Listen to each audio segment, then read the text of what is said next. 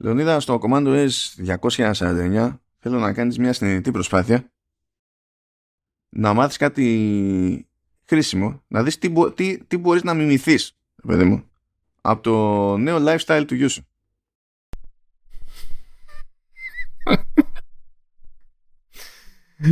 Ε, εντάξει, τι θέλω να πεις ότι έχει καλύτερο εξοπλισμό σε όλα του; Πρώτα, πρώτα απ' όλα υπάρχει ένα ζήτημα, λύνει το ζήτημα με ένα βαθμό λογικής χ.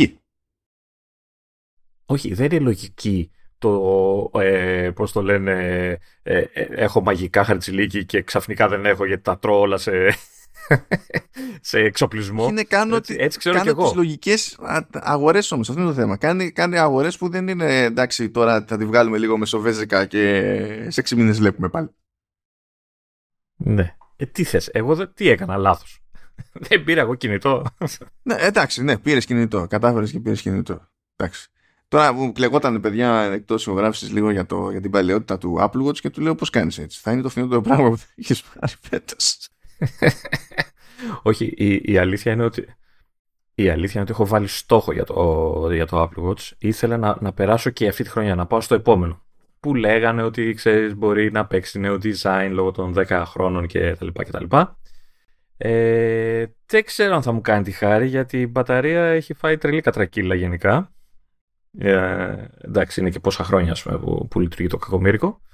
Ε, και απλά παρακαλάω να μην με αφήσεις στη μέση διαδρομής γιατί θα αναγκαστώ να πάρω. Θα αναγκαστώ. να πάρω άλλο ρολόι πριν την ώρα του. Τώρα το ποιο ρολόι θα είναι αυτό θα δείξει. Αν θα έρθει η ώρα και θα κάνει την παπάντζα με κανένα ούλτρα, το ξέρω. Ε, μα μου το έκανε ο άλλος που είναι. Μ' αρέσει που αυτό είναι το επιχείρημα. όχι το γουστάρω γιατί έχω πετριά. Είναι μα το έκανε ο άλλος. Εγώ τώρα τι, δεν μπορώ. Ε, να σου πω κάτι. Δεν μπορεί να, πρέπει να κερδίσω το γείτονά. Κάτσε να σε βοηθήσω λίγο. Δεν ξέρω αν έχεις παρατηρήσει τι έκανε ο άλλος άλλος. Δηλαδή, εγώ με, με MacBook δεν ξέρω αν σε βοηθάει αυτό. Αν σε βάζει σε μια ένα τρυπάκι να καλύψει την απόσταση. Με, με Κοίτα, με βοηθάει και σε αγνώ επιδεικτικά. Γιατί εντάξει, εσύ πήγες και το το εσύ έτσι. Δηλαδή είπες θα πάρεις live σύστημα και εντάξει. Ε, εντάξει. Ε, όχι, θα, κοίτα, η αλήθεια είναι ότι ε, πρέπει να πάρω laptop. Έτσι, δεν θα κάνω, έχουμε πει, δεν θα κάνω το house που, θα κάνει, που έκανες εσύ. Ε, θα πάω πιο συντηρητικά, λέμε τώρα. Ε, γιατί υποτίθεται ότι εγώ δεν χρησιμοποιώ τα laptop σαν laptop. Τα πιο πολύ σαν desktop τα χρησιμοποιώ. Οπότε θα πρέπει να κοιτάξω, να, να είμαι συντηρητικός για να μπορέσω κάποια στιγμή να αλλάξω και το desktop με την οθόνη, η οποία είναι απαράδεκτη. Καλά, η οθόνη είναι ένα ο, πονεμένο ζήτημα. Ο, ο, ο μικρός κορόμισε και monitor, έτσι, το ξέρεις αυτό, έτσι, σου είχα στείλει. Κορόμισε και ένα monitor. Να, δεν θυμάμαι τι. Α, όχι, ναι, μου, μου είπες, ναι, σωστά, σωστά. Εντάξει, δεν θα, δεν θα πάω σε τέτοια κατηγορία monitor η αλήθεια. Θα πάω πιο ψηλά. δεν μου κάνει. Ναι, εντάξει πια. Αλλά εντάξει, ο, ο κληρονόμος έχει αυτή τη στιγμή... έχει... Μάλλον εγώ πρέπει να, το... να κληρονομήσω κάτι, δεν ξέρω. Εκείνος κληρονομεί πριν την ώρα του. Έχει, έχει κάνει stretching, έχει συνηθίσει, έχει μπει στο κλίμα. Ναι. Και τώρα θα αρχίσει να μου, να, να μου πουλάει και μούρι εκεί, θα, θα, θα, δεν ξέρω τι θα γίνει. Τα είπαμε, τα είπαμε την περασμένη φορά. Εγώ προτείνω όταν έρθει η ώρα τέλος πάντων να δεις ε, κάτι something M whatever pro ανάλογα με το timing και θα είσαι, ναι. θα είσαι εντάξει. Ναι. Και επιμένω, επιμένω ότι η τσάμπα προσπαθείς να κάνεις διπλούν επένδυση και με τα δεδομένα τα συγκεκριμένα που έχεις σε desktop και, και laptop παράλληλα. Δηλαδή, ε, κοίτα, η, η, αλήθεια είναι ότι αυτή είναι η λογική και θέλω να ελπίζω ότι θα επικρατήσει. και θα πάρω ένα, ένα καλό σύστημα το οποίο θα με αγχώνει με την μπαταρία, έτσι, γιατί έχω τα, τα άγχη μου. Ναι, αυτό πια που αγχώνεσαι με την μπαταρία, ο κόσμος, δηλαδή, ε, δεν είσαι ο μόνος που έχω πετύχει με παράλογα άγχη για την μπαταρία. Αλλά. Ναι, έχω πάντα το. Δηλαδή, ό, όταν έβαλα το. Όταν έστεισα το Mac Mini, έκανα. Τώρα μπορώ να το έχω συνέχεια στην πρίζα, ξέρεις, να, ναι, να το σκέφτομαι. Εντάξει, αυτό είναι σε ένα level του στυλ τρώω το αγαπημένο μου φαγητό ε, και φοβάμαι να καταπιώ διότι άμα πάει αρκετά κάτω η μπουκιά δεν θα μου μείνει πια η γεύση και θα είναι κρίμα δηλαδή είναι too much, είναι too much. Ε, αυτό το έκανα χθες γιατί μου σκάσε στη μούρη ένα γαλακτομπούρεκο. Στη μούρη σου σκάσε ένα γαλακτομπούρεκο; Ε, στη Μόρη, τέλος πάντων μου ήρθε μπροστά μου τέλος πάντων γαλακτομπούρεκο. Ένα κομμάτι γαλακτομπούρεκο του αγαπημένου μου καταστήματος και αγαπημένου γαλακτομπούρεκο. ναι. Και η πρώτη, η πρώτη μπουκέ ήταν κάπως έτσι όπως την περιέγραψες. Ε, μα. Ε, εντάξει. Είναι σαν την πρώτη τζούρα ε, σε μπύρα, ειδικά καλοκαίρι και μόλις έχεις κάτσει κάτω. Ναι, ναι, μετά από ζέστη, ξέρω εγώ. Ναι, ναι. ναι. Ή θάλασσα, ξέρω εγώ, και έχεις καεί. Επίσης έχουν γεμίσει σάλια το στόμα μετά το γραφτομπούρεκο. Αυτό να ξέρετε δεν βοηθά στη σκογραφή, στον ήχο. να το ξέρετε, είναι μια γενικότητα. Έχεις πολλά φίλτρα εσύ. Έχεις φίλτρα καλά εσύ. Έχεις αντισάλια, έχεις. ε, ε, δεν έχω. έχω. Ορίστε. Έχω, υπάρχει και module για, για αυτή τη δουλειά. Δυστυχώς και ευτυχώ υπάρχει. Αντιμπούρεκο. Αντιμπούρεκο.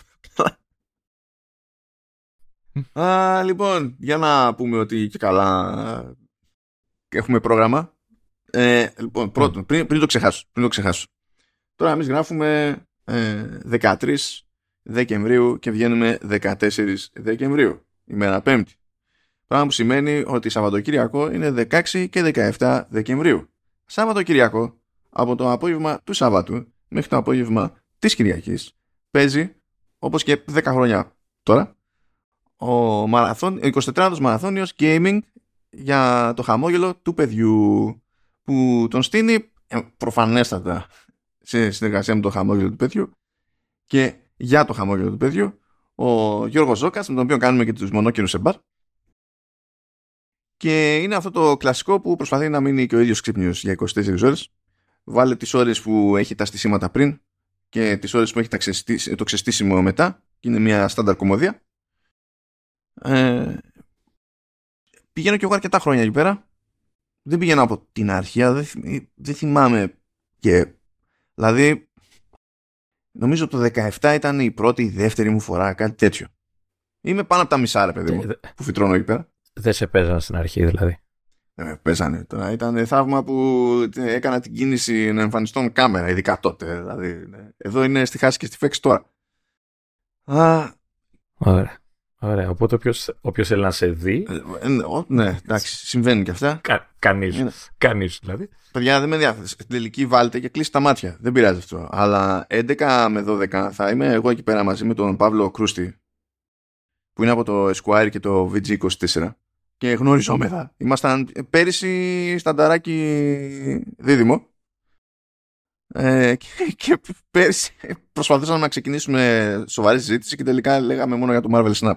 Τέλος πάντων, ε, συνάδελφοι, γαρ, φλαμένοι επίσης, ε, θα είμαστε Κυριακή 17 Ιανουαρίου 11 με 12. Αυτό δεν σημαίνει ότι δεν μπορείτε να παρακολουθήσετε άλλη ώρα, δεν κρέμεται κάτι από το να παρακολουθήσετε εμάς συγκεκριμένα, αλλά αν έχετε Death Wish μπορείτε να εστιάσετε σε εμάς. Σε κάθε περίπτωση, σε κάθε περίπτωση και θέλω να κάνω έτσι μια ειδική έκκληση στο κοινό του, του Commando S.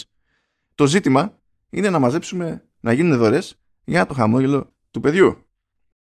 Και κοιτάξτε ε, ε, προφανώς οι gamers είναι gamers. Έτσι. Δηλαδή θα τα πούμε αυτά και στο vertical, θα τα πούμε κι αλλού. Ok, okay, όλα. Οι gamers είναι πιο, ας το πούμε, της προσφοράς των εκτόσεων και τα λοιπά. Ψάχνονται ρε παιδί μου όλη την ώρα όπου μπορούν να γλιτώσουν το οποίο είναι και λογικό δεν αντιλέγω. Εδώ όμως στο κοινό του Commando S που μπορεί να υπάρχει και ένα overlap με τους λοιπούς gamers ειδικά στην περίπτωση του Halftone γιατί εντάξει έχουμε και τουλάχιστον δύο gaming shows ok παιδιά έχετε φτερνιστεί κοντά σε προϊόν Apple και έχει κοστίσει παραπάνω από να, να κάνετε μια δωρεά οποιοδήποτε ύψους στο, στο χαμόγελο του παιδιού. Δηλαδή, ε, ε, δεν θα πείστε κανέναν έτσι και έχετε Apple hardware και πείτε ε, τώρα ειδικά αυτή την περίοδο είναι λίγο δύσκολα. Αυτό δεν σημαίνει ότι δεν είναι δύσκολα. Σημαίνει όμως ότι είστε συνηθισμένοι. Ε, ε, ε, για μένα δεν μετράει που μαζεύω λεφτά. Τι είναι μαζεύει λεφτά; Ε, μα αυτά, αυτό που θα έδινα στο χαμόγελο ο, ο, ο, ο χείριστος δεν θα δώσει τα παιδάκια για να, για να πάρει. Ναι, αυτό, αυτό θα, θα χαλάσει τα σχέδιά σου. Πες, ε, στείλτε μόνο ηλεκτρονικό τιμολόγιο, μην το, το κάνετε χαρτί. και αυτό, και θα γλιτώσουμε όλοι από εκεί πέρα. Όχι, νομίζω πέρσι που σε έβλεπα ε, έριξα εγώ τον οφολό αν θυμάμαι καλά. Ήμουν εκεί στο μαγαζί, ήμουν εν μέσω δουλειάς και προσπαθούσα να δω τη φάτσα σου και ταυτόχρονα να σχολιάζω μπουρδες. Και, Μου φτάνει που κατάφερες να δεις τι τις τσέπες. Καλά, εγώ εκείνη την ώρα, επειδή είμαστε, πώς να σου πω, δεν έχουμε οθόνες μπροστά. Ναι, ναι. Δηλαδή, δεν θυμάμαι. Καλά, έχουμε λίγο μόνοι τώρα την άποψη. Βλέπουμε το κάδρο, αλλά δεν βλέπουμε τα, τα σχόλια. Υπάρχει ένας άλλος από το οργανωτικό τρίο ε, αν θυμάμαι καλά είναι το, το παλικάρι με το stage name Κακός Χαμός. Ε, που τσεκάρει και αν δει κάτι μας το λέει ρε παιδί μου, ξέρεις κάτι τσαχπίνικο. Ναι.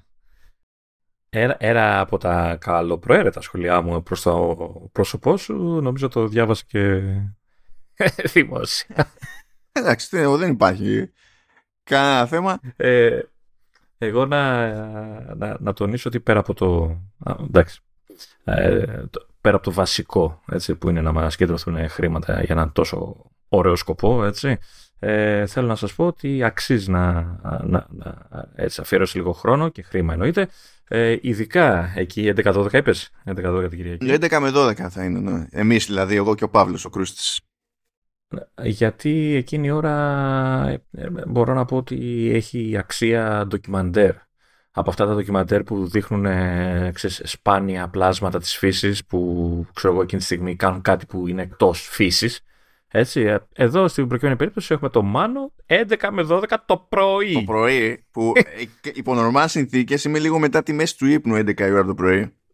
Αλλά εγώ πρέπει 11 η ώρα το πρωί να είμαι on camera. Πράγμα που σημαίνει ότι ε, πρέπει. Πρέπει να έχει βαφτεί, ξυριστεί. Καλά τώρα, ναι. Αυτό είναι το, το ζήτημα. Είναι ότι πρέπει εγώ να φτάσω στην Αγία Παρασκευή από το παλαιό φάληρο με συγκοινωνίες Κυριακής. Αυτό σημαίνει ότι θα είναι όλη η φάση χειρότερη. Τέλος πάντων, ναι. Και όχι μόνο θα τον δείτε αυτή την ώρα, θα τον δείτε και με φώτα. Δηλαδή θα είναι φωτεινός. Αυτό, αυτό που το Οπότε, αν μη τι άλλο, δηλαδή αν είστε ανέστη του ρούνι που δεν σας ενδιαφέρουν τα παιδάκια και, και, το, το, καλό που, που κάνει αυτή, αυτή, αυτό το, αυτή η εκπομπή, αυτός ο μαραθώνιος, ε, νομίζω ότι αξίζει και μόνο και μόνο για να δείτε το, το μάνο πρωί μέσα στα φώτα. Για games θα μιλάμε έτσι κι αλλιώς, αλλά θα κοιτάξω να πετάξω καμιά καφρίλα περί, περί Mac, γιατί μόλις το λέω αυτό είναι κανονικά trigger word για το, για το Zoka δεν γουστάρει καθόλου. Δεν γουστάρει καθόλου όμως. Καθόλου. και δεν χάνει ευκαιρία με την καμία. Με την καμία. Και κάθε φορά τα, τα, πετάμε εκεί πέρα για, το, για να τον βλέπω να, να ζορίζεται. Της προάλλες τι ήταν σε ένα επεισόδιο ε, μονόκερο του λέω, ξέρεις λέω ότι αν αγοράζει ψηφιακά μουσική δεν έχει DRM και έχει τα αρχεία και δεν στα παίρνει κανένας, δεν στα κλειδώνει κανένας κτλ. Λέω, ξέρεις ποιος θέλει αυτό, μου λέει ποιος. Λέω, μια κόντρα που ξεκίνησε κάποτε ο Steve Jobs. Και του λέω, και παύση, παύση. Του λέω, ξέρω, σφίγγεσαι, λέω, έχεις κοκκινήσει, έχει κυλήσει μια σταγόνα από τον υδρότα κτλ. Επειδή προσπαθείς να βρεις κάποιο out από αυτή τη φάση, κάτι που να σε ενοχλεί. Και να φταίει η Apple πάλι. Είναι, ναι, είναι κατευθείαν. Πα, ψούζα. Θα προσπαθήσω να το φέρω εκεί πέρα για την ιστορία. Κα, κάλεσε εδώ μια φορά στην εκπομπή. Ωραία θα Αφού με έκραζε μια φορά για το τέτοιο, για το, για το Spotlight. Ήθελε να κάνει μια μετατροπή, δεν θυμάμαι, σε νόμισμα, σε κάτι, σε μια μονάδα μέτρηση, ό,τι να είναι. Και λέει, κάτσε να πω Google. Ποιο Google του λέω, κάνω μια έτσι. Λέω, είναι τόσο. Αποκλείεται μου, λέει, λέει μου το μηχάνημα. Θα μπω στην Google. Α, λέει, είναι τόσο. Μετά προσπαθούσε πάλι και για κάποιο λόγο δεν, δεν λειτουργούσε η μετατροπή που ήθελε να κάνει μέσω Google. Του λέω φιλαράκι, too slow, too slow. Α, φυσικά αυτό είναι. Πληρώνουμε χιλιάδες ευρώ για το spotlight. ναι, ναι. Οπότε, παιδιά, ετοιμαστείτε ψυχολογικά, συντονιστείτε. Ε, θα κάνουμε εκείνη τη, την ώρα όσο πιο ε, κομικά λυπηρή γίνεται. Ή λυπηρά κομική, δεν ξέρω θα το προσπαθήσουμε εκεί πέρα μαζί με, το, με τον Παύλο. Εγώ θα κοιτάζω λογικά κάπως έτσι χαμηλά προς τα κάτω γιατί θα με βαραίνει η ύπαρξη, η ώρα, η αϊπνία. Αν νομίζω ότι είσαι, με, είσαι μετριόφρον και κοιτάς κάτω. Ε, να σου πω κάτι, θα πρέπει να, να βρείτε έναν τρόπο εκεί την ώρα που παίζει η δικιά σας ώρα κυρίως, να, η δικιά σας ώρα κυρίως, να, να υπάρχει ένα mini game από πάνω, overlay, ρε να πετάμε βελάκια, ντομάτες, τέτοια πράγματα. Ρε, θα, είναι ευχάριστη σαν ε, διαδικασία. Ε, τώρα και εσύ θέλεις να κάνουμε ολόκληρη ιστορία για interactivity στο stream. Δηλαδή εντάξει. Εντάξει. Ε, μα εντάξει. Κάτι να, να, να συμμετέχουμε. Ε, θα του πω το άλλο αν μπορούμε να το κάνουμε μέσω SharePlay.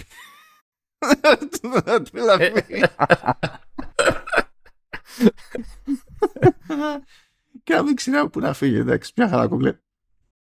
Ανοίξουμε το freeform και να γίνουμε εκεί πέρα.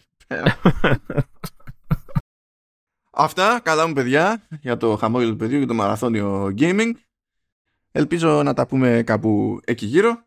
Άμα αφιτρώσει κανένας εκεί πέρα και θέλετε οπωσδήποτε να πάρω χαμπάρι ότι έτσι και έτσι είστε από Commando S, γράψτε κανένα σχόλιο σχετικά και πείτε να μου το πούνε, γιατί εγώ δεν βλέπω εκεί. Καλά, γιατί άλλες ώρες βλέπω, αλλά τέλος πάντων δεν τα έχω καν μπροστά μου για να υπάρχει ελπίδα, ξέρω εγώ, και με κι άλλοι. Ε, για να έχω ακόμα ένα πάτημα να εξηγήσω στο Ζόκα τι παίζει και να δούμε τι θα γίνει. Αυτά. Λοιπόν, πάμε στα κανονικά μας εδώ πέρα. Έχουμε διαφορετικά θέματα. Έχουμε, έχουμε δίκες, έχουμε Ευρώπες, έχουμε G2 wireless, έχουμε εξελίξεις που αγγίζουν και την Ελλάδα, είναι απίστευτο. Ε, έχουμε πολύ πράγμα εδώ. Να δούμε τι θα προλάβουμε. Έχει και η Epic, όλα. Όλα, όλα. όλα ναι, όλα. έχουμε έτσι το, το saga του, του Beeper που ήταν that escalated quickly που λέει. Τα έλεγα, τα έλεγα και δεν με πίστευες. Έχουμε οριακά, γράφουμε μόλις έληξε το embargo, βγαίνουμε εντάξει την επόμενη μέρα αναγκαστικά για τη νέα έκδοση του Pixelmator Pro. Έχουμε staff, έχουμε staff. Ακόμα και για τις θεωρίες του Γκέρμαν εκεί για το τι έρχεται άνοιξη από πλευράς Apple και πάει λέγοντας, θα δούμε τι μπορούμε να προλάβουμε. Ελπίζουμε και να έχετε κάνει updates, γιατί βγήκαν εκεί και τα διάφορα updates. Τα έχουμε καλύψει στο παρελθόν. Λίγα πράγματα φύτρωσαν τώρα στο τέλος. Ε, αυτά θα επιχειρήσουμε λίγο να συμμαζέψουμε κάπως, αλλά πάμε. Λοιπόν, πρώτον, Apple Music. Ε, δεν έχουμε καμιά σοβαρή εξέλιξη εκεί, αλλά αυτό που παίζει είναι ότι θα κάνει, λέει η Apple, ε, μια απόπειρα να οθήσει τους, ε, τους διαφορετικούς καλλιτέχνες να μιξάρουν τη μουσική τους σε spatial audio παύλα Dolby Atmos. Όταν, όταν λέμε λεφτά, τι εννοούμε ε, ε, ε λεφτά; Ναι, όταν λέμε ώθηση εννοούμε λεφτά; Αυτό ε, λέει, λέει ε, ότι θα δίνει υψηλότερα royalties. Ναι, εντάξει, ok. Okay. Και λέει κιόλας, λέει κιόλας ότι δεν είναι ανάγκη να τα ακούσεις εσύ σε Dolby Atmos για να πάρουν αυτή υψηλότερα royalties. Αν μιξάρουν σε, σε Dolby Atmos, τότε εξ αρχής γενικά θα παίρνουν υψηλότερα ποσοστά. Άρα αρκεί να είναι η πηγή Dolby Atmos και από εκεί πέρα. Ναι. ναι, γιατί εντάξει, τώρα δεν είναι θέμα του καλλιτέχνη ή του audio engineer, ξέρω εγώ και τα λοιπά, ε, το, το τι hardware έχει εσύ ή τι setting έχεις βάλει γιατί μπορείς στο streaming να βάλεις ρύθμιση και να του πεις μη στριμάρεις τα Dolby Atmos ξέρω εγώ. Στριμάρε τα lossless ή στριμάρε τα κλασικά τα AC χωρίς spatial audio και τέτοια είναι, δεν έχεις Δεν ξέρω κατά πόσο ξέρω ρε, κατά πόσο είναι καλό το Dolby Atmos σε μουσική. Έχουμε συνηθίσει να είναι στερεοφωνικά ας πούμε, όλα που δεν ξέρω κατά πόσο το surround κολλάει. Ο συνήθως ε, υπάρχουν, ε, υπάρχει ποιοτικό μιξάρισμα και σάπιο μιξάρισμα. Δηλαδή υπάρχουν καλά παραδείγματα και κακά παραδείγματα. Το να τους σπρώχνεις να ασχοληθούν ανοίγει την πόρτα για μεγαλύτερη εξοικείωση και ποιοτικότερα παραδείγματα σε μεγαλύτερη κλίμακα προχωρώντας. Δεν είναι εγγύηση βέβαια για όλο αυτό γιατί μπορεί να απλά να ξεπέτα. Δηλαδή, οκ. Αλλά γίνονται προσπάθειες. Είχε πει από νωρίς, από το 2021 η Apple ότι πιστεύει ότι το spatial audio στη μουσική θα είναι χρησιμότερο για περισσότερους σε σχέση με το lossless παρότι τα σκασε όλα μαζί τότε. Το οποίο δεν είναι και, και περίεργο γιατί το, το Dolby Atmos μπορεί να πιάσει τόπο σε πιο πρόσιτα ακουστικά σε σχέση με αυτά που χρειάζεσαι για να πιάσει τόπο το lossless χώρια που από ένα σημείο και έπειτα είναι σχετικό τώρα το πόσο γίνεται αντιληπτή η διαφορά του lossless στην α, β, γ, τέλος πάντων. Δειγματοληψία, συμπίεση, συμπίεση, τέλος πάντων. Lossless είναι η συμπίεση, αλλά έστω ότι ε, βάθος τέλος πάντων, ανάλυση και τα λοιπά. Στο πούμε έτσι. Ε, αλλά θα κάνει αυτό το κονέ και φαντάζομαι το βλέπει και σαν συγκριτικό πλεονέκτημα από την άποψη ότι εντάξει, έχει βάλει το Dolby Atmos στο Amazon Music. Το Amazon Music βέβαια είναι, δηλαδή στο διεθνές στερεώμα δεν είναι και πρώτη στο καβούρι δεν είναι η διάθεσή του καν αυτονόητη ας πούμε ε, σε πολλές χώρες. Αλλά το Spotify δεν έχει κάνει κάτι σχετικά μέχρι στιγμής οπότε ξέρεις. Ένας λόγος παραπάνω τέλος πάντων να πεις ότι ξεχωρίζουμε για αυτή την, την ιστορία.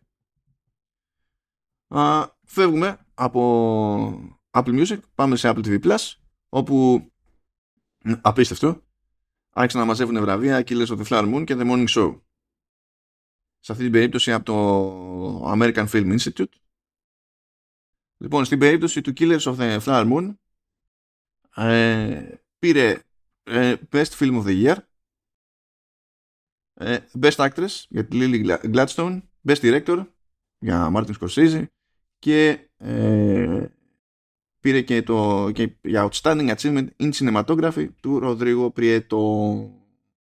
Το, τον φτύσαν τον Τικάπριο δηλαδή.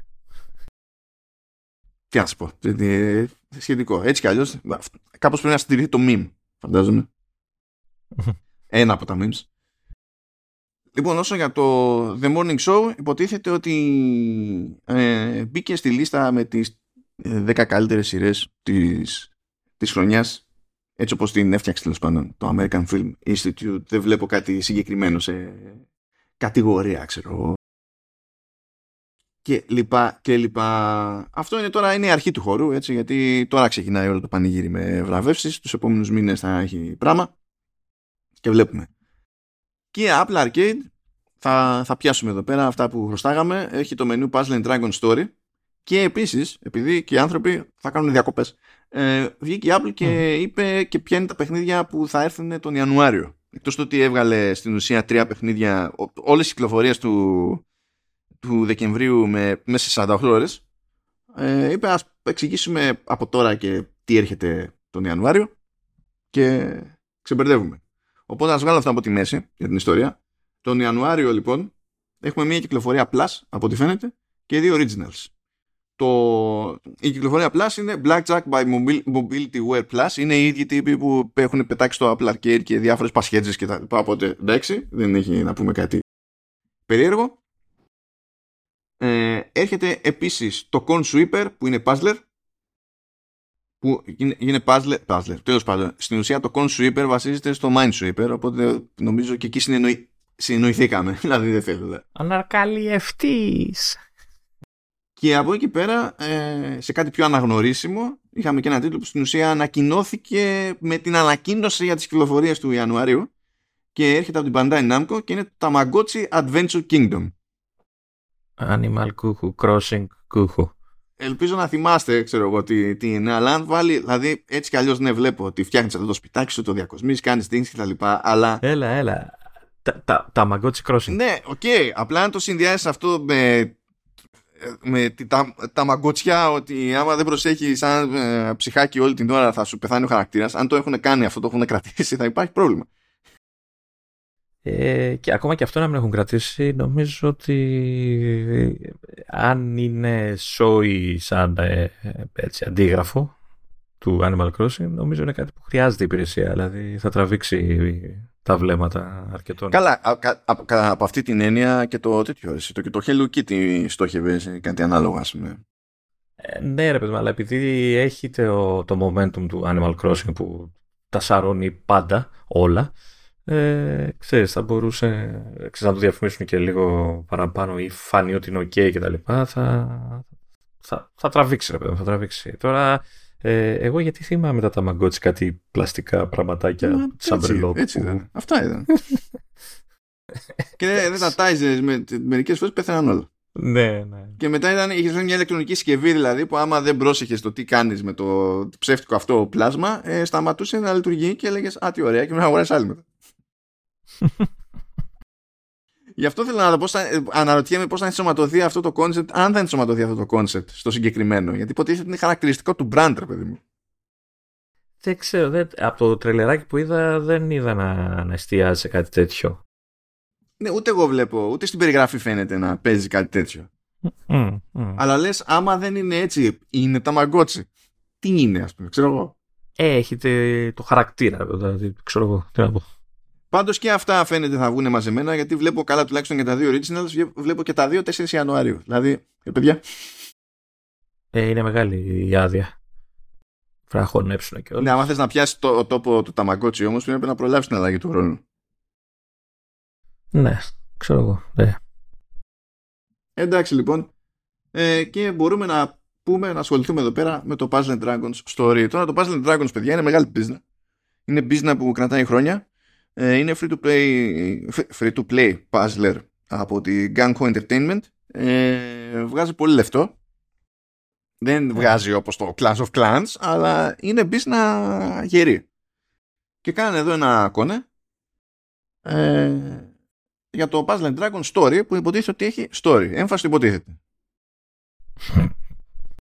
δηλαδή, εντάξει. Εντάξει, τι, τι περίμενες να, να δεις και εσύ. Είναι αυτό, είστε σε ένα κόσμο που κάτι πήγε στραβά και χάθηκε όλη η γνώση, χάθηκαν όλα τα έτσι και πηγαίνετε από επίπεδο σε επίπεδο και που και που βάζουμε και δύο αράδες κείμενο για να προσποιηθούμε ότι κάπου οδηγούν τα πράγματα και ότι είναι εντάξει τώρα. Δηλαδή, νομίζω, τελευταία στιγμή φτιάχτηκε όλο το παιχνίδι. Είπε, τι, τι, μπορούμε να βάλουμε καμιά τάκα εδώ πέρα. Είναι, ξέρεις, για πες, για πες κάτι. Ε, οκ. Ε, okay η λογική, οπότε όλη η φάση είναι το, το puzzle και υποτίθεται ότι πηγαίνουμε σε ε, επίπεδα με ορόφους, δηλαδή dungeons και καλά και στην ουσία κάθε όροφος είναι διαφορετικό puzzle. Μπορεί να έχει πολλαπλές μάχες.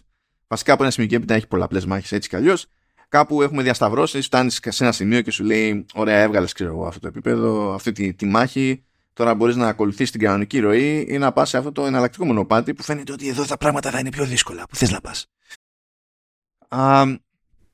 Και έχει μια λογική ότι τέλος πάντων καθώς ε, χρησιμοποιήσεις μια ομάδα από πλάσματα που αναβαθμίζεις ε, ε, και μπορείς να φτιάξεις νέα πλάσματα, ε, το καθένα έχει το δικό του element ας πούμε και η αλληλεπίδραση των elements πηγαίνει με, με συγκεκριμένη λογική δηλαδή. Έχει λίγο, από, έχει λίγο από Pokemon μέσα αυτό έτσι. Ναι, ναι, ναι, με τη διαφορά ότι δεν έχει ως ας το πούμε element το Dragon ε, που είναι από τα πράγματα που βγάζουν λιγότερο νόημα σε Pokemon. Ε, ναι. Ω χαρακτηρισμό δηλαδή. Αλλά τέλος πάντων. Ε, και καθώς τέλος πάντων τρως άλλα στη, στην πορεία, γιατί δεν έχει την ομάδα σου εσύ, συνήθως εμφανίζονται ξέρω εγώ τρεις εχθροί από την απέναντι, κάνεις συνδυασμούς ε, με τις σφαίρες που έχει και κλείνεις τριάδες, τετράδες, ό,τι να είναι, και αυτές έχουν ένα χρώμα το οποίο επηρεάζει την ουσία το, το, το τι είδους elemental attack κάνεις. Και ε, ε, πηγαίνει τώρα ανάλογα με τις αδυναμίες που έχει ο κάθε αντίπαλος, το πόσο θα πιάσει τόπο και τέτοια. Ε, και όταν βγάζεις από τη μέση εχθρούς, μαζεύεις κάτι κρυστάλλους, αυτοί οι κρύσταλλοι μαζί με experience χρησιμοποιούνται στην ουσία για να φτιάξεις άλλα πλάσματα, δυνατότερα κτλ. Και, και καθώς συναντάς και διαλύεις καινούργια πλάσματα, υποτίθεται ότι βρίσκεις και συνταγές για πιο προηγμένα πλάσματα και πάει λέγοντας. Τα λέει εκεί πέρα κάτι root, whatever και τα λοιπά. Υπάρχουν τα κλασικά που περιμένετε σε match 3 και τα συναφή, σαν εμπόδια. Δηλαδή, κάποια στιγμή εμφανίζονται κάτι σφαίρες που τελείως στοιχεία ε, δεν μπορούν να κουνηθούν, είναι κλειδωμένες στι θέσεις τους και πρέπει να τα συνδυάσετε, να κάνετε τριάδες συνδυασμούς τέλος πάντων με τα πέριξ για να τα ξεκλειδώσετε. Ή εμφανίζονται κάποιες άλλες ιδέε σαν γρανάζια, ο Θεός να τα κάνει, που δεν είναι σφαίρες, ε, απλά τον χώρο, ας πούμε, και ε, πρέπει να τα, να τα εξαφανίσετε για να μπορείτε να κάνετε πιο εύκολα συνδυασμούς. Ε, υπάρχουν κόμπων συνδυασμών, υπάρχουν όλα αυτά που περιμένετε από Match 3.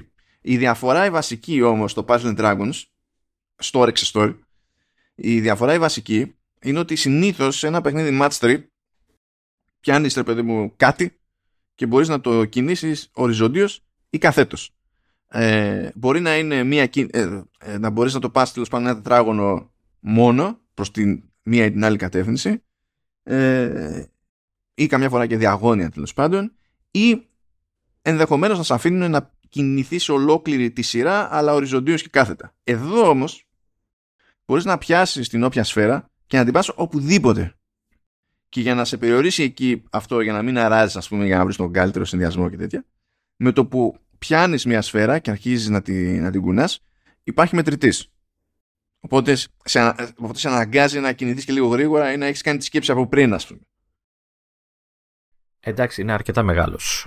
Είναι, είναι γενναιόδωρος μετρητής. Τουλάχιστον στην αρχή που παίζω εγώ. Απ' την άλλη, κάποιοι εχθροί, ξέρω εγώ, σου κουμπώνουν πάνω handicap και σου κόβουν το διαθέσιμο χρόνο. Έχεις όμως και εσύ δικά σου skills που το ξέρεις, μπορεί να τον αυξήσουν, ξέρω εγώ. Κάτι τέτοιο. Ακριβώς. Μπορείς να τον αυξήσεις, μπορείς με κάποιο άλλο skill να, να πεις ότι κάνει την τελευταία σειρά από σφαίρες, να τις κάνεις να έχουν το τάδε χρώμα, ξέρω εγώ. Ε, ή όλες τις καρδιές που είναι. Γιατί υπάρχει και health μέσα στην όλη ιστορία.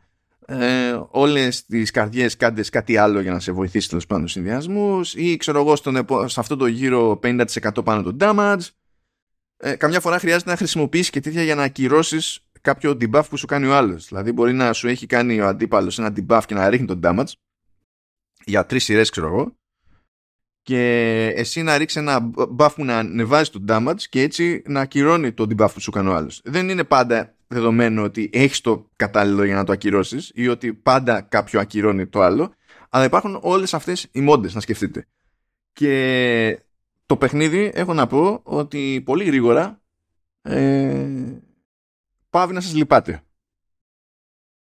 Ε, βασικά πάβει να σας λυπάτε από τη στιγμή που θα το, θα το ανοίξετε. Στο πρώτο ξεκίνημα. Στα, σταματάει δηλαδή με το που πεταχτεί το λογότυπο και όλα και ξεκινήσει να πεις ότι παίζω. Εντάξει, υπάρχει ένας βομβαρδισμός από tutorial και, και εξηγήσει ε, μηχανισμών, το οποίο δεν ξέρω, κάποια στιγμή ίσως πρέπει να σε κάποιους developers ή σε όλους να υπάρξει κάποιο σεμινάριο το οποίο να τους δείχνει πώς γίνεται ένα σωστό tutorial. Γιατί ε, εντάξει, δεν είναι ότι δεν θα μπορέσει να παίξει το παιχνίδι, αλλά είναι ένα μάτσο πράγμα, με ένα μάτσο πληροφορίες που σου επιτίθεται ξαφνικά. Ε, με αποτέλεσμα εγώ προσωπικά ε, να παίζω από ένα σημείο το παιχνίδι τυφλά γιατί δεν θυμόμουν τι σημαίνει τι.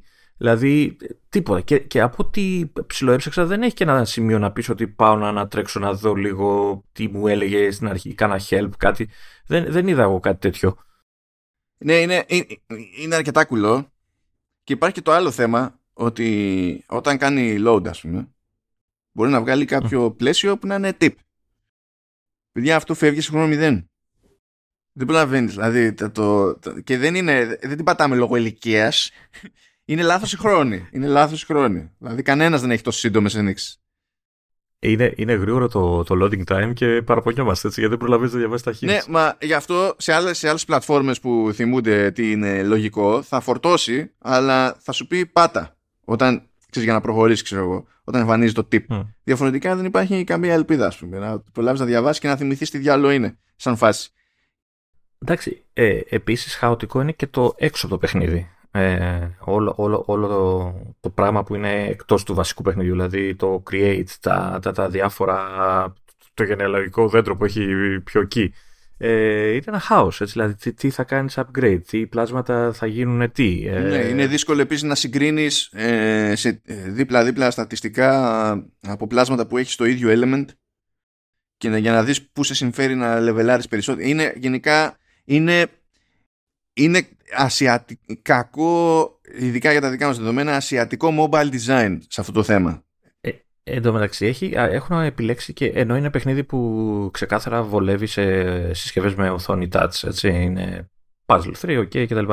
Όλο το υπόλοιπο ε, χρησιμοποιεί ένα τύπου παραθυρικό, παραθυρικό περιβάλλον το οποίο δεν βολεύει κιόλας. Γιατί σου λέει, ξέρω εγώ, πατάει, πετάει ένα παράθυρο που σου έχει κάποια πληροφορία ή ξέρω, κάποιο πλάσμα με τα στοιχεία του κτλ. Και, και ξέρεις, είναι τελείως πάτα το χ που είναι πάνω δεξιά, ας πούμε. Δεν έχει τρόπο, ξέρω, να πεις ότι το πατάω κάπου αλλού να φύγει, ξέρω, ή να κάνω ένα, ένα swipe κτλ. Είναι, ε, δηλαδή, όλο το υπόλοιπο πέρα από του βασικού παιχνιδιού, ε, σαν να φωνάζει για mouse.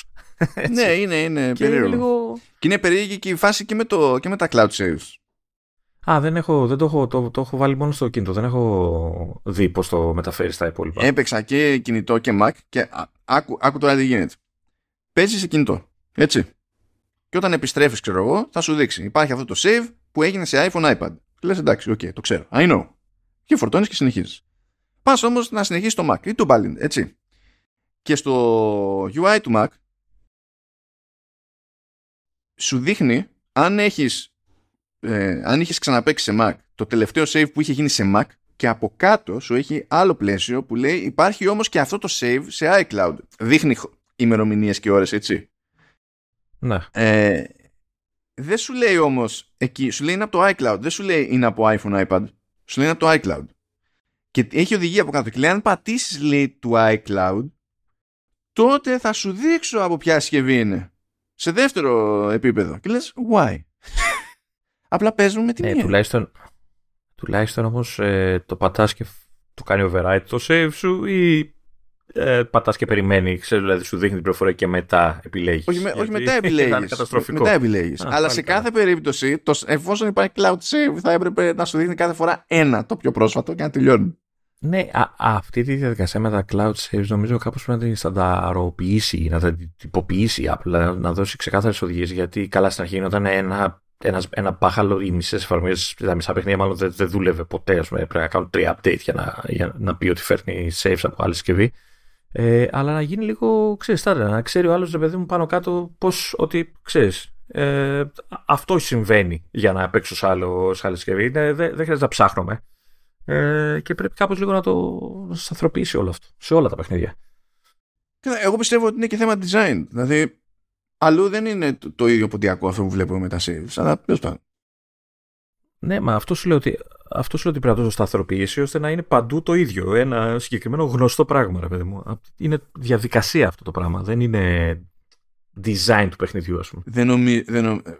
Όχι, θεωρώ ότι είναι και design του παιχνιδιού. Ε, εδώ δεν βλέπεις ότι είναι στάνταρ η προσέγγιση σε πλατφόρμες που είναι για games, όπως είναι, ξέρω εγώ, οι κονσόλες.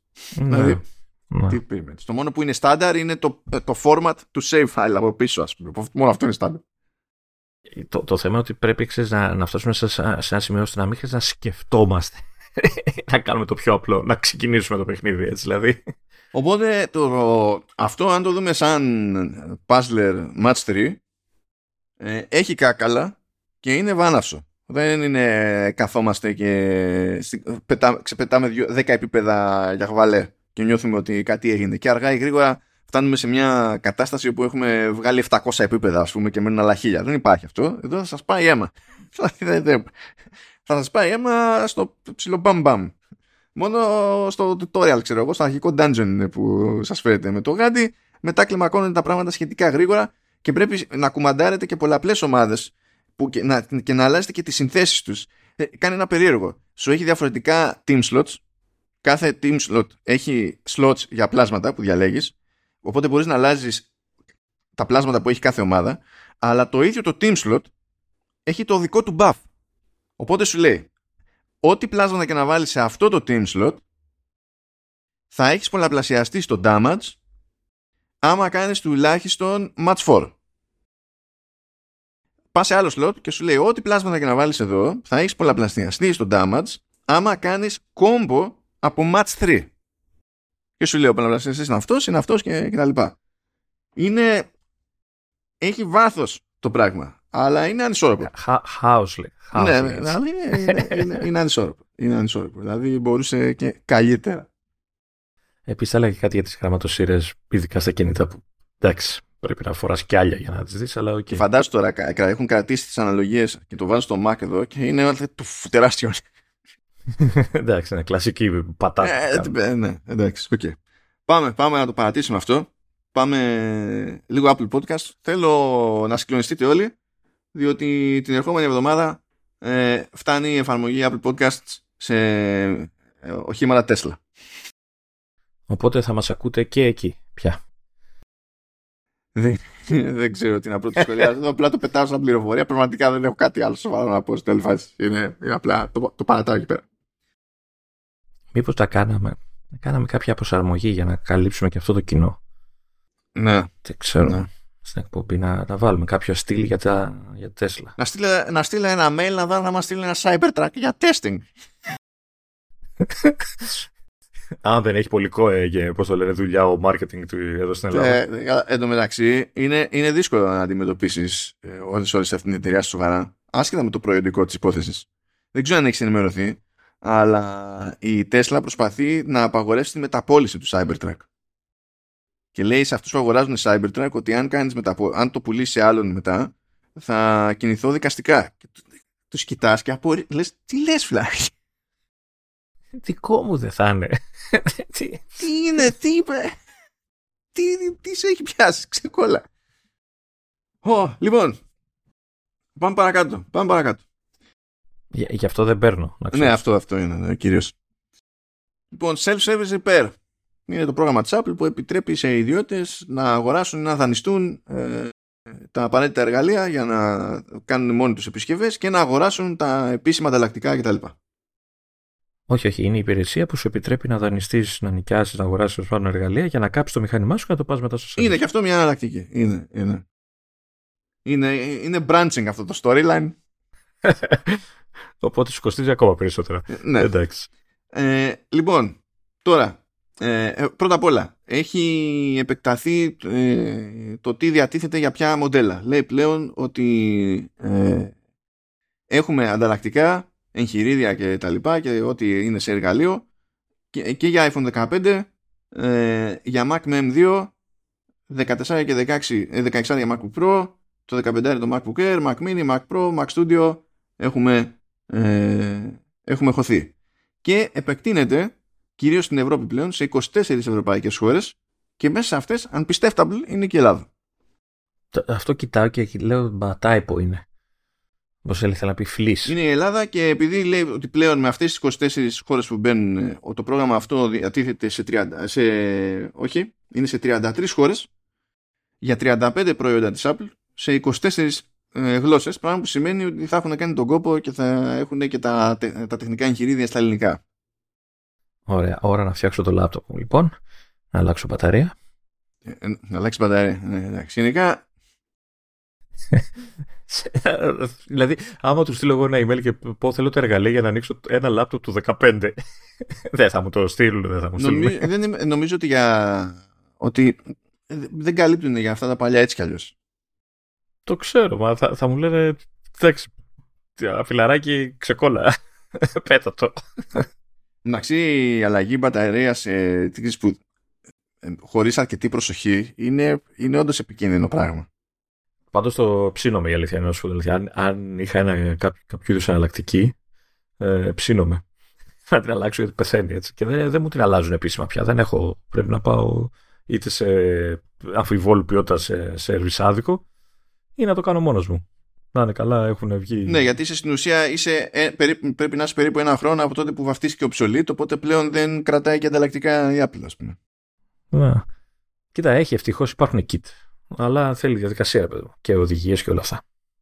Και, δεν ξέρω αν αξίζει τον κόπο και τα, και τα λεφτά, αλλά και τον κόπο. Και ό,τι και να κάνει, μην τρυπήσεις την μπαταρία. Αν τρυπήσεις την μπαταρία, τρέχουμε, τρέχουμε. Α, και έλεγα να το κάνω με την μπουσόν εγώ, να, να την τρυπήσω, να, να τη σηκώσω, να, να μπορέσω να κάνουμε γάτζο, να την πιάσουμε. Δεν είναι τυχαίο ότι στα, οι σερβισάδες όταν αλλάζουν, τουλάχιστον στα επίσημα, έτσι, όταν αλλάζουν την μπαταρία, ε, έχουν δίπλα και ένα κάδο με άμμο.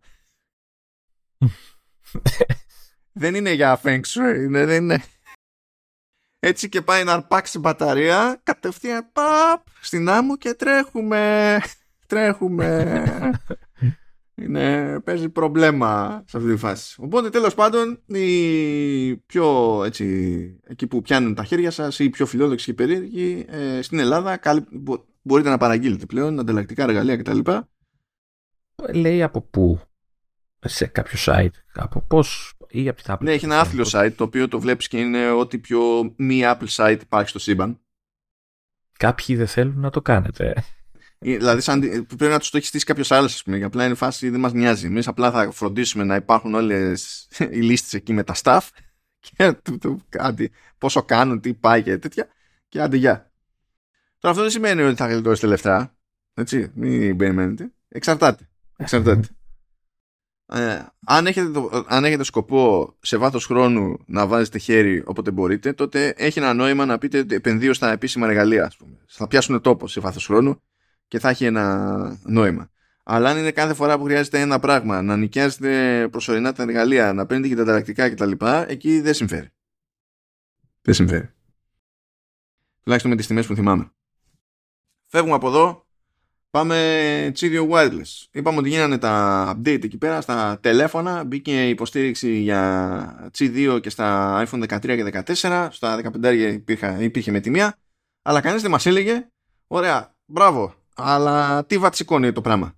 Και φυσικά από σπόντα έπρεπε να το μάθουμε, διότι βγήκε εκεί πέρα η Anker και λέει, κοιτάξτε να δείτε, οι φορτιστές που βγάζω εγώ που είναι και καλά G2, ε, θα φορτίζουν τα μοντέλα αυτά ε, με 15 W ακριβώς όσο και το MagSafe. Οπότε το έχουμε. Ναι. Άρα να πάρω κι άλλο φορτιστή τώρα. Γιατί να πάρεις κι άλλο φορτιστή; Ή πήρα ένα ντοκ να πάρω άλλο ένα φορτιστή στα 15. Πήρα, έκανα μπουρδα. Έκανα άσημα. το συζητήσουμε άλλη στιγμή. Βλέπεις, Λεωνίδα. Ε, Λεωνίδα. Ε, Λεωνίδα. Maxif. Εγώ έκανα τώρα πρόσφατα πήρα Maxif. Εμένα το δικό μου τηλέφωνο ούτε με update υποστηρίζει G2. Αλλά δεν με ενδιαφέρει διότι ε, υπάρχει, πώς να σου πω, δεν μιλάμε για μια διαφορά στο, στο hardware στην πράξη αυτό που χρειάστηκε να αγοράσω ας πούμε για να κάνω τη δουλειά μου και είναι πάλι 15 W δηλαδή είναι same difference είμαι, είμαι ok ε, όχι, ε, εγώ έκανα χειρότερη κατάσταση γιατί πήγα και πήρα από καλή εταιρεία dock για το Gusta και τα λοιπά και δεν, ε, δεν πρόσεξα και το μοντέλο που πήρα δεν είναι MFI που σημαίνει ότι δεν σηκώνει full speed max. Τέλεια. Τέλεια. Όχι ότι εντάξει, σιγά τώρα 10 βάτι είναι από 15. Θα μου πεις τώρα εντάξει, οκ. Okay. Κοίτα, 10. Τουλάχιστον είναι βο... πο... Κοίτα, πολύ βολικό το στάδιο. 50% πιο γρήγορα είναι 50% πιο γρήγορα. Είναι ρε παιδί Δεν είναι 30 βάτι αντί για 25, εντάξει. είναι 15 αντί για 10. Η διαφορά δηλαδή είναι μία μελιτέα στη... στο χρόνο. Ναι, ρε παιδί, εντάξει, δεν, δεν τρελαίνομαι, αλλά λέω ρε γαμό το δεν το πρόσεξες. εντάξει. Ε, ε, οπότε, ναι, now we know. Θα δούμε παραπέρα. Ε, και είπαμε επίσης, μιας και είπαμε για updates, ότι βγήκαν εκεί τα πάντα όλα. iOS 17.2, iPadOS 17.2, tvOS 17.2, HomePod Software 17.2, να είχαμε να λέγαμε, macOS ε, ε, Sonoma 14.2. Αλήθεια βγήκανε, δεν το είχα πάρει. Είχα ναι, ναι, ναι, ναι. ναι. Παιδιά μου έστειλε μια φωτογραφία που είχε κάτσει να μετρήσω εδώ πέρα συσκευές που κάνανε παράλληλα update. Είναι μία, δύο, τρεις, τέσσερι. Όχι ψέματα. Μία, δύο, τρεις, τέσσερις. Γιατί αυτό που βλέπω πίσω είναι το monitor. Δεν είναι. Όχι. Είναι όμως ο McMinn. Είναι ο McMinn από κάτω. είναι και το ρολόι στη γωνία. Δεν ξέρω το πρόσεξες. Κάτσε. είναι ένα, δύο, τρία, τέσσερα, πέντε, έξι λοιπόν. Έξι συσκευές. Έξι συσκευές. και μου λέει μέσα κάνουν update και άλλες τρεις. Ναι. Ε, αφού Αφού κάνω. Και θα είχα κι άλλες, αλλά λείπανε. Ναι, κοίταξε. Άμα είναι να ξεκινάς 9 ε, ε, ε, updates operating systems, πρέπει να βάλεις gigabit. Δεν είναι δουλειά αυτή. Όχι, εγώ τα εκεί στο γραφείο και νιώσα για λίγο πολύ Star Trek και Star Wars. Λέω, wow. Και σου λέω, μου λείπαν και κάποιες συσκευές. Τις είχαν μαζί τους, δηλαδή, αν είναι δυνατόν τώρα έτσι, είχαν μαζί τους κινητά και τέτοια. Ε, λοιπόν, τα, τα περισσότερα νέα σε αυτά τα updates θα έχουμε καλύψει έτσι κι αλλιώς. Απλά ο συνήθως, επειδή πρέπει τα πάντα να είναι ε, μονίμως κινούμενοι στόχοι, ε, προέκυψαν και ένα-δυο πραγματάκια ε, με, που φάνηκαν στα release candidate και στις τελικές εκδόσεις, ας πούμε. Ε, μην φανταστείτε ότι είναι κάτι πολύ πράγμα. Αλλά just saying. Π.χ. Π.χ. Λέει νέα keyboard layouts για 8 γλώσσες SAMI που χρησιμοποιούνται λέει ε, στο βορρά της Νορβηγίας, Σουηδίας, Φιλανδίας και στη Χερσόνησο Κόλλα στη, στη Ρωσία. Αυτά θα, θα μας πείτε ωραία και τι έγινε. Απλά θέλω να πω αυτά, δεν τα έχει ανακοινώσει κανέναν. Απλά ξα, κα, κάποια στιγμή έγιναν. δεν ξέρω, δηλαδή κάνεις εκεί ένα update και λες όπ. Έτσι έγινε και με το Siri σε εμάς. Ναι, ναι. Ε, αυτό που δεν θυμάμαι αν είχαμε, να σου πω αλήθεια, αν το είχαμε καλύψει, είναι ότι τέτοιο. ή νομίζω, κάτι, σαν κάτι μου θυμίζει. Νομίζω είχαμε πει για το airdrop που σου αφήνει πλέον να κάνει share ε, εισιτήρια, boarding passes και τέτοια. Νομίζω το είχαμε πει την προηγούμενη φορά, νομίζω. Τώρα, στο όνομα. Ε, καλά, πρώτα απ' όλα θέλω να συγκλονιστείτε όλοι που ήρθε με καθυστέρηση διότι σε κάτι τέτοια ο Mac δεν είναι προτεραιότητα, η υποστήριξη για πολλαπλά χρονόμετρα. Δηλαδή, OK, okay, τέλος πάντων. Αυτό ισχύει και για το iOS. Ε. Ναι, αλλά έχει γίνει από πιο πριν αυτό. Και στο iPad είχε μπει, ας πούμε. Τώρα εδώ πέρα α, το okay. θυμηθήκανε, σου λέει, όχι. Ε, αυτό που δεν είχε προκύψει προηγουμένως ήταν για το Shazam.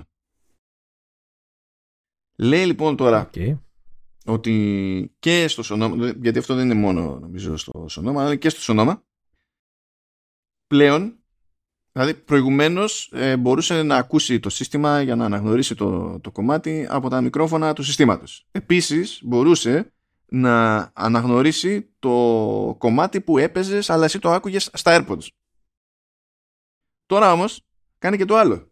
άμα φοράς AirPods, μπορεί να αναγνωρίσει και τα κομμάτια που πιάνουν τα μικρόφωνα των AirPods. Άρα από κάτι, να μπορεί να αναγνωρίσει και αυτό που ακούγεται γύρω σου ξέχωρα από αυτό που ακούς εσύ εκείνη την ώρα, αν ακούς κάτι. Και το έχεις μέσα αυτής σου από AirPods. Which is nice. Which is nice. Ε, και το άλλο εξαραδάκι έτσι από τα ψηλά ε, είναι σε tvOS που και αυτό δεν είχε φυτρώσει πριν. Πρώτα απ' όλα ήρθαν νέες, ε, νέες γλώσσες για Siri ε, αραβικά λέει Σαουδικής Αραβίας και Ηνωμένων Αραβικών Εμμυράτων ε, Μαλαισιανά Μαλαισίας ε, και τουρκικά Τουρκίας Εν τω μεταξύ μου αρέσει που είναι Τέρκης λέει in Turkey. Ναι, εντάξει, εντάξει. Είναι... Να τους βάλουμε και όλους, ε, όλους εμείς να λένε Hellas και να δούμε τι θα γίνει. Τι έκανα, αφού έτσι το θέλουν για να μην μοιάζουν με καλοπούλες. Ναι, ναι, ναι, επειδή όταν, όλος ο πλανήτης όταν του, του λες Τέρκη αυτό που φαντάζεται στην περίπτωση της χώρας είναι γαλοπούλα. Αυτό φανταζόμαστε. Αυτό φανταζόμαστε. Και αυτό ήταν το πρόβλημα. Δηλαδή. Ε, εν τω μεταξύ η αλλαγή που κάνανε ε, έρχεται πιο κοντά σε αυτό που χρησιμοποιούμε εμείς, έτσι, Τουρκία. Έτσι. Ναι, ναι. Εμείς τα έχουμε λιμένα αυτά. Δεν είναι... Ναι, ναι, ναι. Είναι σαν το τέτοιο. Δεν θυμάμαι αν το έχουμε ξαναπεί σε εκπομπή πάνω. Είναι σαν τη μανούρα που έγινε στα. Κυρίως στα αγγλικά, ρε παιδί μου, να... από Κίεβ σε Κίεβ. Και καλά γιατί οι Ουκρανοί το λένε Κίεβ, ενώ το Κίεβ είναι από, από τα ρωσικά. Και εμείς στα ελληνικά είμαστε απλά τσάντς γιατί θα το κρατάμε Κίεβο, δεν το λέμε Κίεβο, θα ήταν λίγο όκορο να το λέμε Κίεβο, θα το πλέκαμε λίγο τα μπουτια μας, αλλά το κρατάμε Κίεβο και άμα πετάξει κανένας και γιατί ρε φιλαράκια δεν το αλλάζετε κι εσείς, γιατί φιλαράκι εμείς το λέμε Κίεβο από πριν υπάρξουν οι σύγχρονοι Ρώσοι και πριν ε, υπάρξει ως έννοια η Ουκρανία. Οπότε πακέτο. δηλαδή πριν αναρωτηθείς εσύ πώς λέγεται τον Πέρο, ε, ε, ε, εμείς δηλαδή το, το είχαμε λύσει το θέμα γιατί. Ε, γιατί ήσασταν κάτι Σλάβοι που είχατε φέρει κάτι Vikings και μας την πέφτατε εδώ πέρα. Γι' αυτό είχαμε σχέσεις τέλος πάντων λιμένα από εκεί. Και να θυμίσω, δεν ξέρω αν το ξέρεις αυτό Λεωνίδα, ε, ή ας το πούμε Ρώσοι της εποχής, έτσι, εμείς τους λέγαμε Ρώσ. Και λέγαμε οι Ρώσ του Κιέβου γιατί η, η βάση που είχαν της πολιτικής τους, στρατιωτικής δύναμης κτλ. ήταν το Κίεβο και έπεσε πολύ βρωμόξυλο μεταξύ τους για να μεταφερθεί στη Μόσχα αυτό το πράγμα. Πλακωνόντουσαν για δεκαετίες και δεκαετίες, έπαιζε σφαγή ας πούμε. Και προσπαθούσε κάποιο στη δική του μπάντα να αναδειχθεί όχι σε, απλό, σε απλό πρίγκιπα, αλλά σε μέγα πρίγκιπα που είναι και καλά από πάνω των υπολείπων και πλακωνόντουσαν. Τώρα θα πείτε, Βέζο, τι έπατε πάλι. Διαβάζω λάθος βιβλίο. Δεν φταίει μόνο ότι έβλεπα Vikings, διάβαζα για του Vikings και τα λοιπά. Όχι, δεν, δεν είναι μόνο αυτό. Απλά διαβάζω και το λάθο βιβλίο. Διότι όταν ξεκίνησε όλο αυτό το πανηγύρι με τις παπάτσες που λέει η Ρωσία για την Ουκρανία, λέω για να δω τι οδήγησε σε όλη αυτή τη βλάβη. και έτσι οδηγήθηκα σε άλλη μια διαφορετική βλάβη δική μου. Αυτό. Τέλος πάντων, fun stuff. Ε, Όμως, TVOS. Λέει λοιπόν ότι τώρα όταν ε, κάνουμε set play για το, στον ήχο και ε, να θυμίσω ότι είχαμε ξεκινήσει tvOS και μπορούσε κάποιος να ακούει με AirPods. Μετά μπήκε η υποστήριξη για δύο ζεύγη AirPods. Να στέλνει δηλαδή το tvOS σε δύο ανθρώπους με, διαφορετικά, με τα δικά τους AirPods και να ακούνε ταυτόχρονα. Παιδί μου. Αλλά αυτό γινόταν μόνο με στέρεο. Και τώρα λέει ότι υποστηρίζεται ε, και Dolby Atmos και Dolby Digital σε αυτό το σενάριο. Είτε μιλάμε για έναν είτε μιλάμε για δύο. OK. Okay. Ε, εγώ θέλω να, να τονίσω, να θυμίσω για το ρολόι το οποίο έχει διάφορα και αυτό εννοείται, αλλά ένα είναι το, το βασικό και σημαντικό ότι μετά από, για, μάλλον μετά από αδιευκρινούς λόγους στα στο προηγούμενο στα προηγούμενα update, ε, η Apple είχε αποφασίσει ότι θα αφαιρέσει το swipe to change watch face. Μια χειρονομία που, όπως λένε τα ευγενικά άρθρα, εκνεύρισε μερικούς. Όλους πιστεύω, έτσι ήταν πολύ βολικό για να το κόψεις. Ε, και προφανώς βάσει γκρίνιας, γιατί δεν εξήγησα. Νομίζω δεν είδα κάπου κάποια λογική εξήγηση να πει ότι ξέρεις, το έβγαλα γιατί είχε θέματα ή δεν ξέρω τι. Ε, αποφάσισαν στο 12, στο Watch στο 12 να, να το επιστρέψουν. Το θέμα είναι το εξής τώρα, ότι θα κάνετε το update εσείς για το, στο ρολόι και τα λοιπά και αν το θυμηθείτε και θέλετε να την λειτουργία θα θέλετε να το ενεργοποιήσετε γιατί δεν το ενεργοποιεί ε, από, από προεπιλογή πρέπει να το ενεργοποιήσετε. Έλα μου όμως ότι για να το ενεργοποιήσετε πρέπει να το αυρείτε που είναι. Έτσι, ε, ε, εγώ έψαξα αρκετή ώρα. Τελικά ήρθε την επόμενη μέρα άρθρο που έλεγε πού βρίσκεται το διαόλι. Έτσι, γιατί οι τύποι αποφάσισαν την επιλογή να την θάψουν στην εφαρμογή ε, ρολόι, clock, του watch. Okay. η, οποία, η οποία επιλογή δεν υπάρχει στην αντίστοιχη εφαρμογή watch του iPhone. Ε, οπότε όποιος το ψάχνει είναι settings, clock, θα το βρει να το ενεργοποιήσει.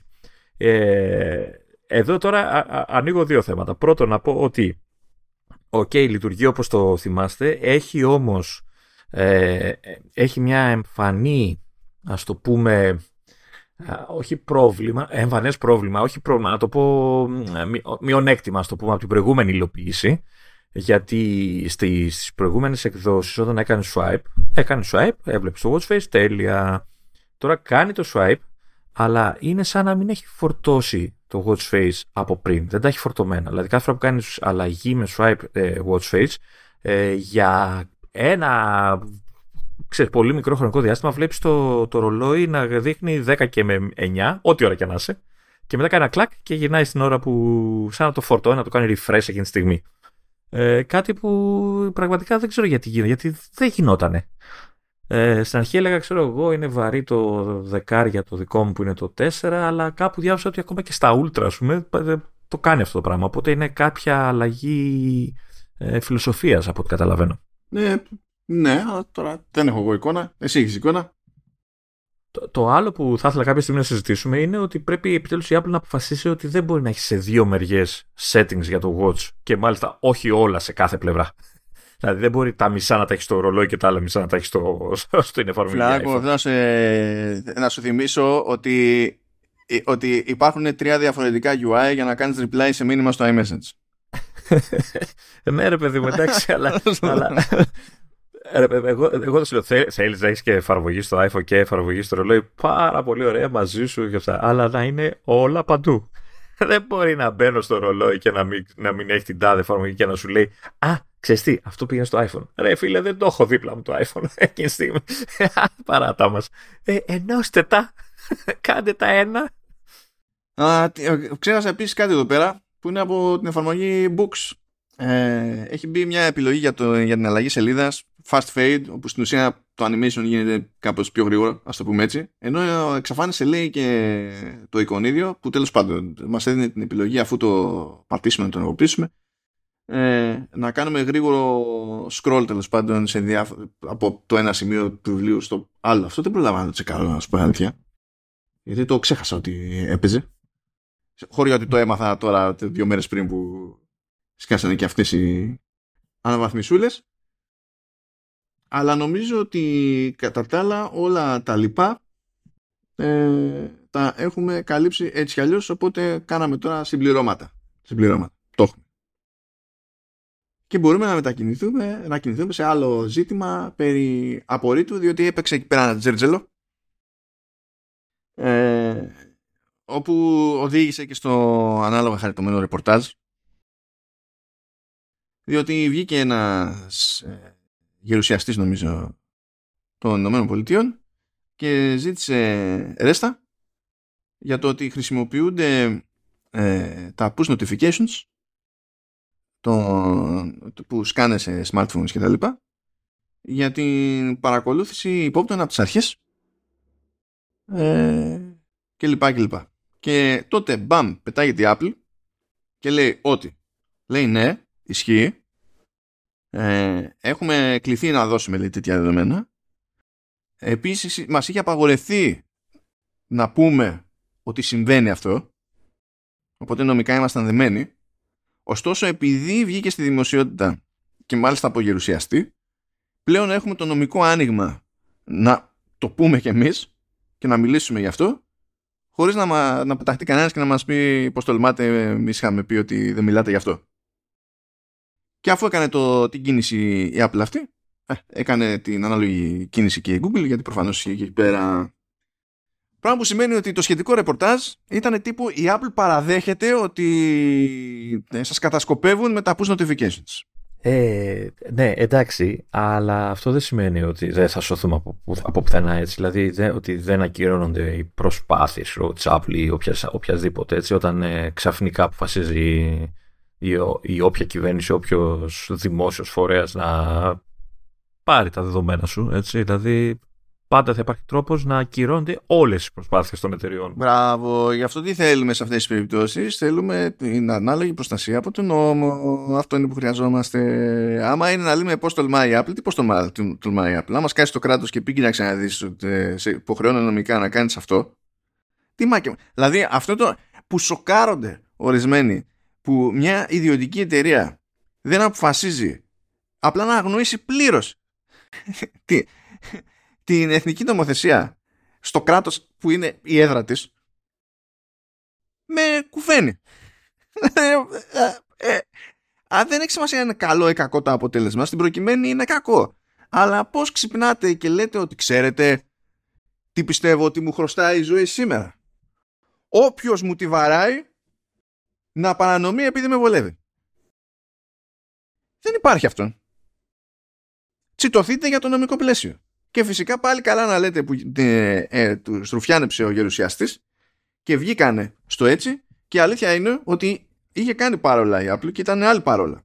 Η Apple, η, Apple, η Google είπε ότι εγώ τέλος πάντων μοιράζομαι αυτά τα δεδομένα δεν θυμάμαι νομίζω όταν, όταν ε, ήταν με ένταλμα ή κάτι τέτοιο. Θέλει ε, εντολή από δικαστή, νομίζω. Ναι, ενώ, ενώ η Apple έλεγε ότι ε, τα μοίραζε με απλό, τα έδινε με απλό αίτημα. Από τις αρχές, βέβαια, έτσι, όχι από περαστικό. Ναι. ε, ναι, ναι. και αφού το είπε αυτό και είδε ότι δεν έκατσε καλά, άλλαξε και τη δική της διαδικασία και πλέον πρέπει να παίξει δικαστική παραγγελία για να για να δώσει τα, τα δεδομένα αυτά. Και πάντα μιλάμε για Ηνωμένες Πολιτείες. Τώρα αυτό δεν σημαίνει ότι στην Ευρώπη δεν γίνεται τίποτα, αλλά ε, τέλος πάντων ε, άλλοι νομικοί, άλλοι νομίδο. Ε, το θέμα είναι αν, ε, αν εκεί στην Αμερική βλέπουν δικά μας δεδομένα ή έχουν σερβέρς εδώ για τα αντίστοιχα. Αυτό ρυθμίζεται από ε, τέτοιο, από διμερή συνθήκη Παύλα Συμφωνία μεταξύ ΗΠΑ και Ευρωπαϊκής Ένωσης ε, γενικά το τι συμβαίνει με το α, πότε επιτρέπεται να μεταφέρονται δεδομένα Ευρωπαίων πολιτών διεπηρεωτικά, πώς πρέπει να αποδικεύονται, ε, ποιος έχει ευθύνη γιατί, ε, πού μπορεί να απευθυνθεί ο Ευρωπαίος πολίτης έτσι και θέλει να κάνει κάποιο είδους ένσταση και τέτοια. Είναι άλλο το νομικό πλαίσιο εκεί πέρα, γιατί θεωρείται προφανές ότι ε, δεν γίνεται να ρουφάνε όπως να είναι. Και μετά να λένε μα και πού. Δεν έχει. Αλλά και είναι άλλη υπόθεση, ρε παιδί μου. Έχει ρυθμιστεί ξέχωρα. Άσχετα με το από πού προέρχονται τα δεδομένα. Ε, οπότε, ναι, τέλος πάντων, ε, it is what it is. Δεν θα σωθούμε ποτέ όμως, έτσι. Ποτέ. Ε, πού να σωθούμε; Εσύ, εδώ πέρα, ή, ή, τα, τα ίδια, οι ίδιες κυβερνήσεις που κράζανε για τα διάφορα συστήματα, τέλος πάντων, τε, παρακολούθησης και παραβίασης συσκευών και στην ουσία τι να πω, ρουφίγματος προσωπικών δεδομένων κτλ. είναι τα, οι ίδιες κυβερνήσεις που χρησιμοποιούν απλά άλλα εργαλεία για να κάνουν το ίδιο. Που υπάρχει, όπως κάθε εργαλείο, υπάρχει περίπτωση που βγάζει νόημα η χρήση, υπάρχει περίπτωση που δεν βγάζει νόημα η χρήση και πάντα αρκεί ένα άτομο στη λάθος, ε, ε στο λάθος μέρος, στη λάθος θέση, στη λάθος στιγμή για να ξεκινήσει μια κατάχρηση απλά επειδή έχει πρόχειρο το εργαλείο μπροστά του και δικαίωμα να το, να το χρησιμοποιεί. Ένα μόνιμο κυνήγι αυτό το, αυτό το πράγμα. Απλά εντάξει, κάνω χάζι με το, με το ρημαδο ρεπορτάζ. Είναι ξέρεις, Ω, τελικά η Apple σας παρακολουθεί. Και λες τώρα... Δηλαδή συνειδητοποιείτε ότι ό,τι περνάει από τον ISP σας, ο ISP μπορεί να το δει. Δηλαδή... Τι εννοείς μπορεί; Άμα θέλει, μπορεί να δει. Δεν λέμε τώρα άμα είναι fully encrypted, έτσι, end-to-end encryption, αλλά πράγματα που δεν είναι έτσι. Δηλαδή το, το web traffic. Πηγαίνετε και χαζεύετε, ξέρω εγώ, στο, στο δίκτυο.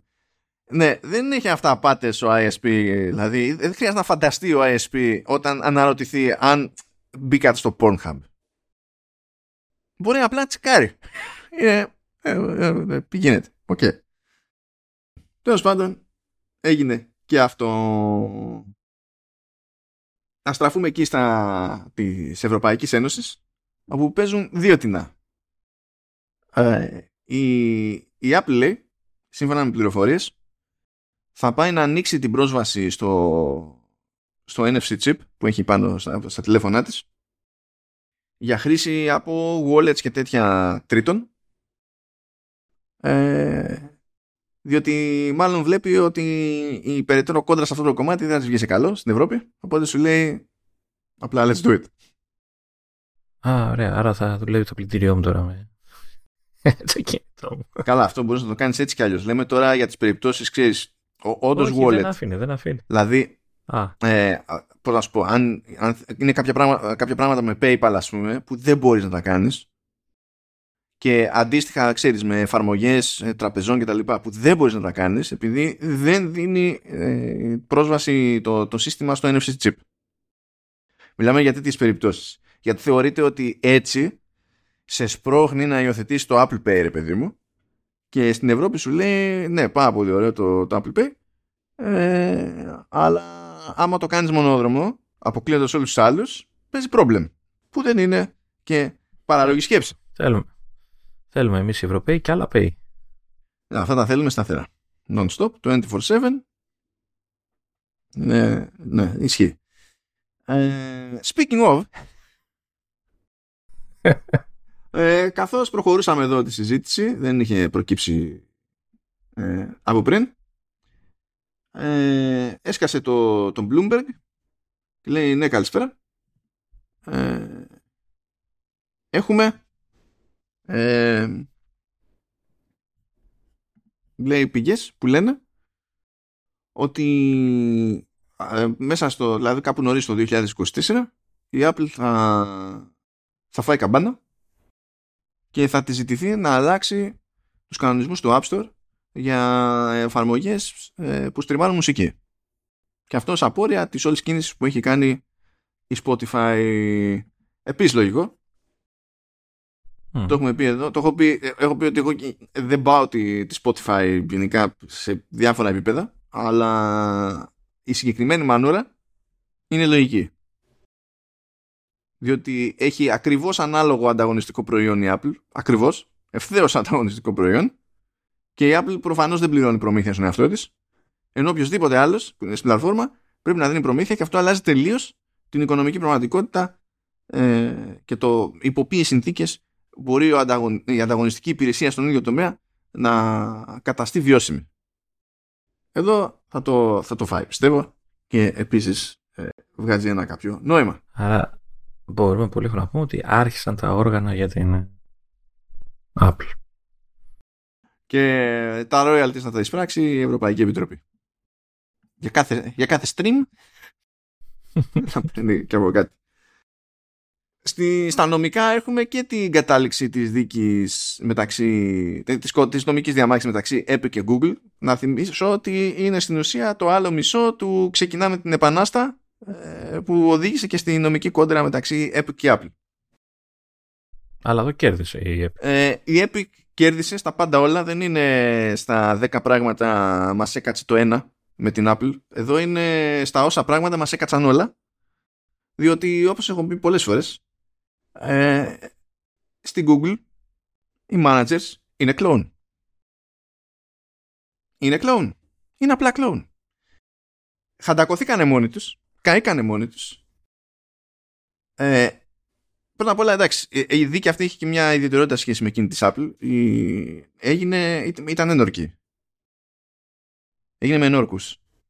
Η άλλη δεν έγινε με ενόρκους, έγινε μόνο με την έδρα. Αυτό τώρα το δικονομικό, να σας πω, δεν έψαξα καν γιατί και πώς και it is what it is. δεν έχω ε, συγκεκριμένη εξήγηση, αλλά είναι μία μελιτέα διαφορά. Γιατί εκεί πέρα ε, δεν, λέει, δεν πετάει το δικαστής και λέει με αυτά που είδα εγώ λέω αυτό. Ε, είναι τι νομίζουν οι, οι ένορκοι. Ε, οι ένορκοι δεν ζορίστηκαν καν. Έβγαλαν μπαμ μπαμ απόφαση τα ρίξανε όλα στην Google εκεί πέρα. Τα, τη χρέωσαν τελείως στα πάντα. Και ο δικαστής δεν μπορεί να κάνει about face και να πει εγώ διαφωνώ. Είναι, θα το φάει και με βάση αυτό θα πει ότι τέλος πάντων εγώ πιστεύω ότι αυτά που πρέπει να γίνουν τα επόμενα βήματα πλέον είναι αυτά και αυτά και αυτά. Λέω ότι είναι clone οι τύποι στην Google διότι ε, πρώτον τους είχαν πάρει χαμπάρι ότι ε, έκαναν κινήσεις εσωτερικά ώστε όταν οι συζητήσεις άρχισαν να γίνονται ύποπτες να μην υπάρχουν ίχνη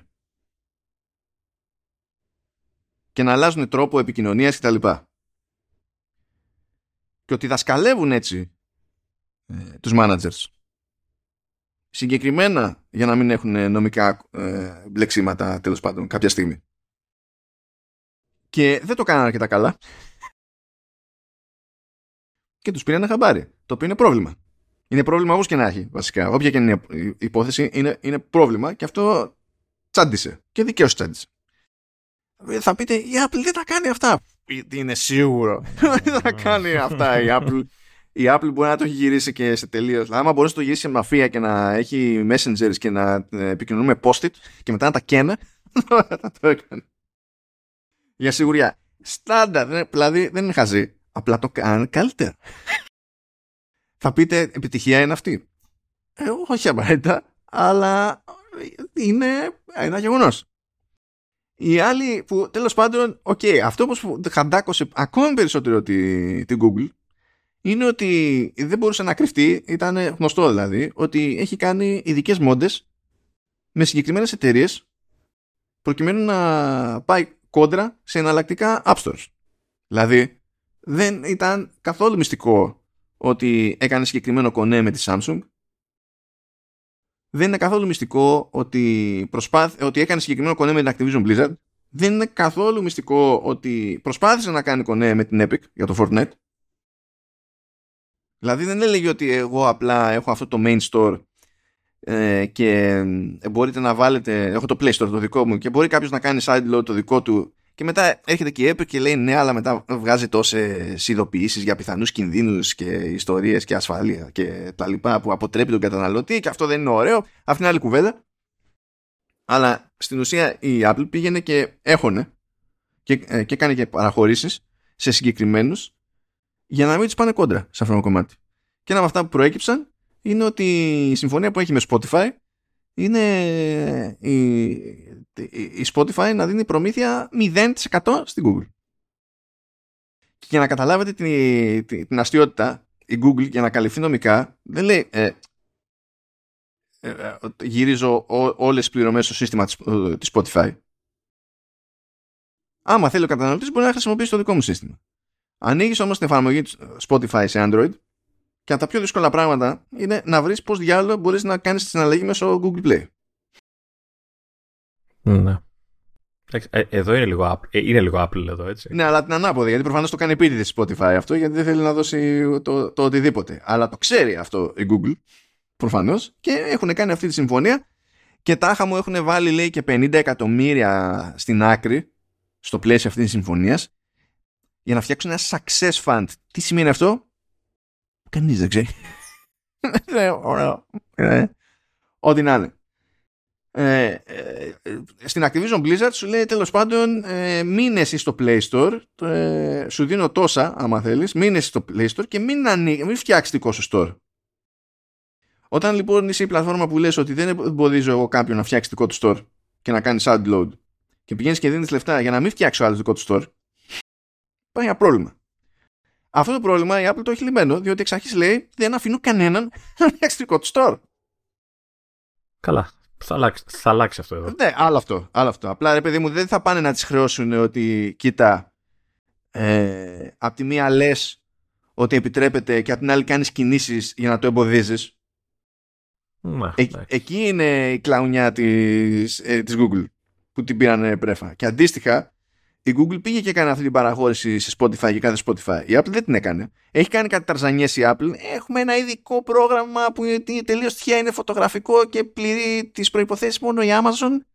Ε, και υπό αυτές τις συνθήκες έχουμε χαμηλότερη προμήθεια και τέτοια. Βέβαια, άμα πληρούν και άλλοι τις ίδιες προϋποθέσεις, κανένα πρόβλημα να μπει στο ίδιο πρόγραμμα. Δεν είναι μόνο για την Amazon αυτό. Τι, τι εννοείται, δεν το κάναμε επίτηδες αυτό. Δηλαδή, αλλά ξέρεις, φυλα... Ε, το στείλουν αλλιώς. Πολύ απλά, πολύ απλά. Δηλαδή, minimum έχουν πιο ξύπνιο νομικό τμήμα στην Apple. Minimum αυτό. Ναι, κρύβονται καλύτερα πίσω από το δάχτυλό τους τέλος πάντων. Είναι πιο χοντρό το δάχτυλο. Ναι, πρώτα απ' όλα δεν πάνε τελείως γυρεύοντας σε κάποια πράγματα και όταν ξέρουν ότι πάνε γυρεύοντας, στείλουν τη μόντα και ξυπνότερα. Θα πεις Βέζο, γιατί εσύ χαίρεσαι τώρα αυτό; Μα δεν είναι ζήτημα χαράς. Δεν, δεν είναι ζήτημα χαράς, αλλά τι what it Δηλαδή να το, θα το περιγράψουμε για αυτό που είναι. Και υπάρχει, παιδιά, ο, ο επαγγελματίας θα κάνουν που τα κάνουν, δεν κοιτάνε να μάθουν κιόλας. δηλαδή. Στη μόντα και υπάρχει και ο τέχνης. Τι θα κάνουμε; Σημαίνουν αυτά. Τώρα το ζήτημα βέβαια είναι τι σημαίνει όλο αυτό για την κόντρα με, τη, με την Apple. Ε... Υπάρχει περίπτωση να βρουν πάτημα τώρα για να γυρίσει κάτι; Κοίτα, αυτό είναι λίγο δύσκολο ακριβώς λόγω του Αμερικανικού νομικού συστήματος, διότι υποτίθεται ότι ε, σε κάθε μπάντα έχει δημιουργηθεί θεωρητικά ένα νομικό προηγούμενο. Καλά, θα γίνουν τώρα, ξέρεις, εφές, ιστορίες και ό,τι να είναι. Είναι και η υπόθεση Epic Apple στο, στο το δικαστήριο και περιμένουμε από εκεί πέρα να δούμε να πάρει το χρόνο του. Και δεν μπορείς να, δηλαδή όταν δημιουργείται νομικό ε, προηγούμενο είναι έτσι το σύστημα εκείνο στημένο που δεν λες εσύ ως επόμενος δικαστής δεν με νοιάζει.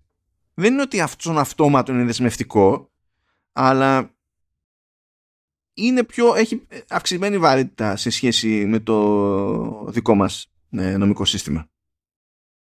Βέβαια, okay. οι συνθήκες όπως περιέγραψα διαφέρουν. Δηλαδή ε, υπάρχουν πράγματα τα οποία αποκαλύφθηκαν ε, στην πάντα της Google που, είναι, που δε, απλά δεν σώζονται. Δεν σώζονται. Δηλαδή λιγότερες κακοτοπιές στην πάντα της, της Apple διότι έχει κάνει καλύτερη προετοιμασία.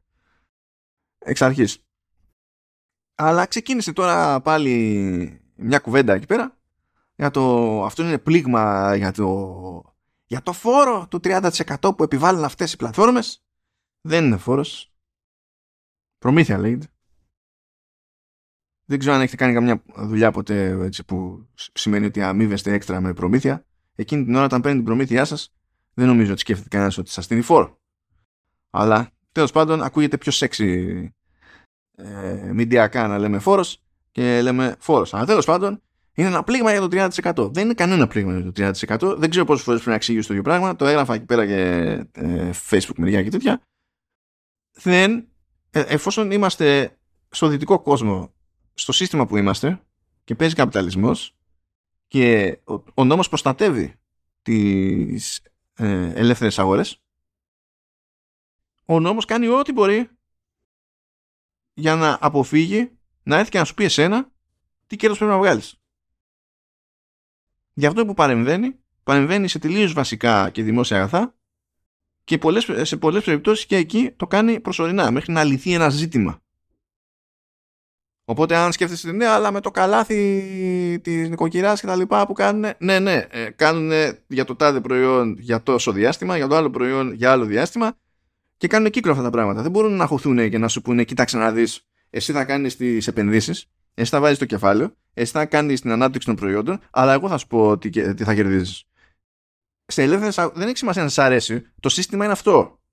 Δεν θα βγει κανένας δικαστής πουθενά και θα πει: Εγώ πιστεύω ότι το 30% δεν είναι ωραίο και αποφασίζω ότι θα είναι 20. Δεν παίζει αυτό. Ξεχάστε το. Ξεχάστε το. δεν παίζει. Επίσης δεν πρόκειται να ξυπνήσουμε μια μέρα και οι εφαρμογές για smartphones να είναι ε, βασικά αγαθά. Και η δημόσια δεν πρόκειται να γίνει. Δεν πρόκειται να περάσει αυτή η παπάντζα που έλεγε στην άλλη, στο άλλο πανηγύρι εκεί πέρα με την Activision Blizzard και τη Microsoft ότι ε, που προσπαθούσε να παρουσιάσει το FTC, το αμερικανικό FTC, το Call of Duty σαν να είναι ένα αναπόσπαστο κομμάτι τη ζωής στο gaming ας πούμε και τέτοια και είναι απαραίτητο. Δεν είναι το Call of Duty παιδιά, δηλαδή δεν έχει σημασία. Call of Duty. Ναι. ναι. Είναι, ε, κάποια πράγματα είναι αυτά που είναι σε κάθε περίπτωση. Θα δούμε. Θα δούμε τώρα εκεί πέρα. Πάντως ε, ε, βρήκανε σε beta code λέει, του Spotify για iOS ότι παίζει να γίνεται μια θεωρητική προεργασία για την υποστήριξη ε, συναλλαγών εντός εφαρμογής από Spotify ξανά. Βέβαια και εγώ και ο Λεωνίδας ως προς αυτό θα ποντάρουμε στο ότι προετοιμάζεται η τεχνική βάση για το όποιο άνοιγμα που θα γίνει στα συστήματα πληρωμών ε, με νομική παρέμβαση ώστε όταν έρθει η ώρα να μην μπαίνουν μήνες μετά για να τα στείλουν. Αλλιώς να αλλαξοπίσει ξαφνικά Spotify, το κοβολίου χλωμό. Γιατί άμα κρατάς από 30% από Spotify, τελείωσε Spotify. Δεν μπαίνει μέσα με χίλια, με κάθε συνδρομή. Δεν έχει κανένα νόημα να το κάνει. Οπότε, ναι. Καλά, και ήδη δηλώσαν ότι δεν σκοπεύουν ακόμα να το κάνουν. Είναι με την ίδια λογική που βγήκε η Microsoft και λέει ότι ε, έχουμε ξεκινήσει συνεργασία με άλλη εταιρεία για να φτιάξουμε το δικό μας ανταγωνιστικό App Store για τις πλατφόρμες των άλλων. Ναι, εντάξει, ξεκίνησες. Τώρα τι θα γίνει αυτό παρακάτω, θες ψυχή. Θα δούμε. Θα δούμε. Τα χαιρετίσματά μας στον Beeper, που λέγαμε την προηγούμενη φορά, που έφερνε τις μπλε φούσκες στις μάζες του Android. Γιατί δεν το λένε Justin Bieber; Δηλαδή, χάνουν, χάνουν στο marketing και αυτό. Λεωνίδα, δεν μ' αρέσει αυτό το σερί που έχεις.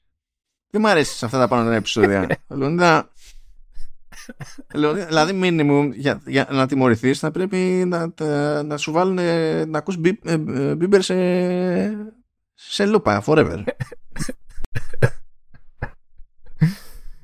Μα εγώ το λέω γιατί οι άνθρωποι χάνουν λεφτά έτσι, χάνουν marketing. Λεωνίδα, Λεωνίδα, Λεωνίδα, κάτι παίζει αυτή την περίοδο. Δηλαδή, δεν ξέρω, είναι επειδή είναι κοντά στις γιορτές και. Ναι, ναι, είμαι χαρούμενος. Ναι. κάτι, κάτι υπάρχει εδώ.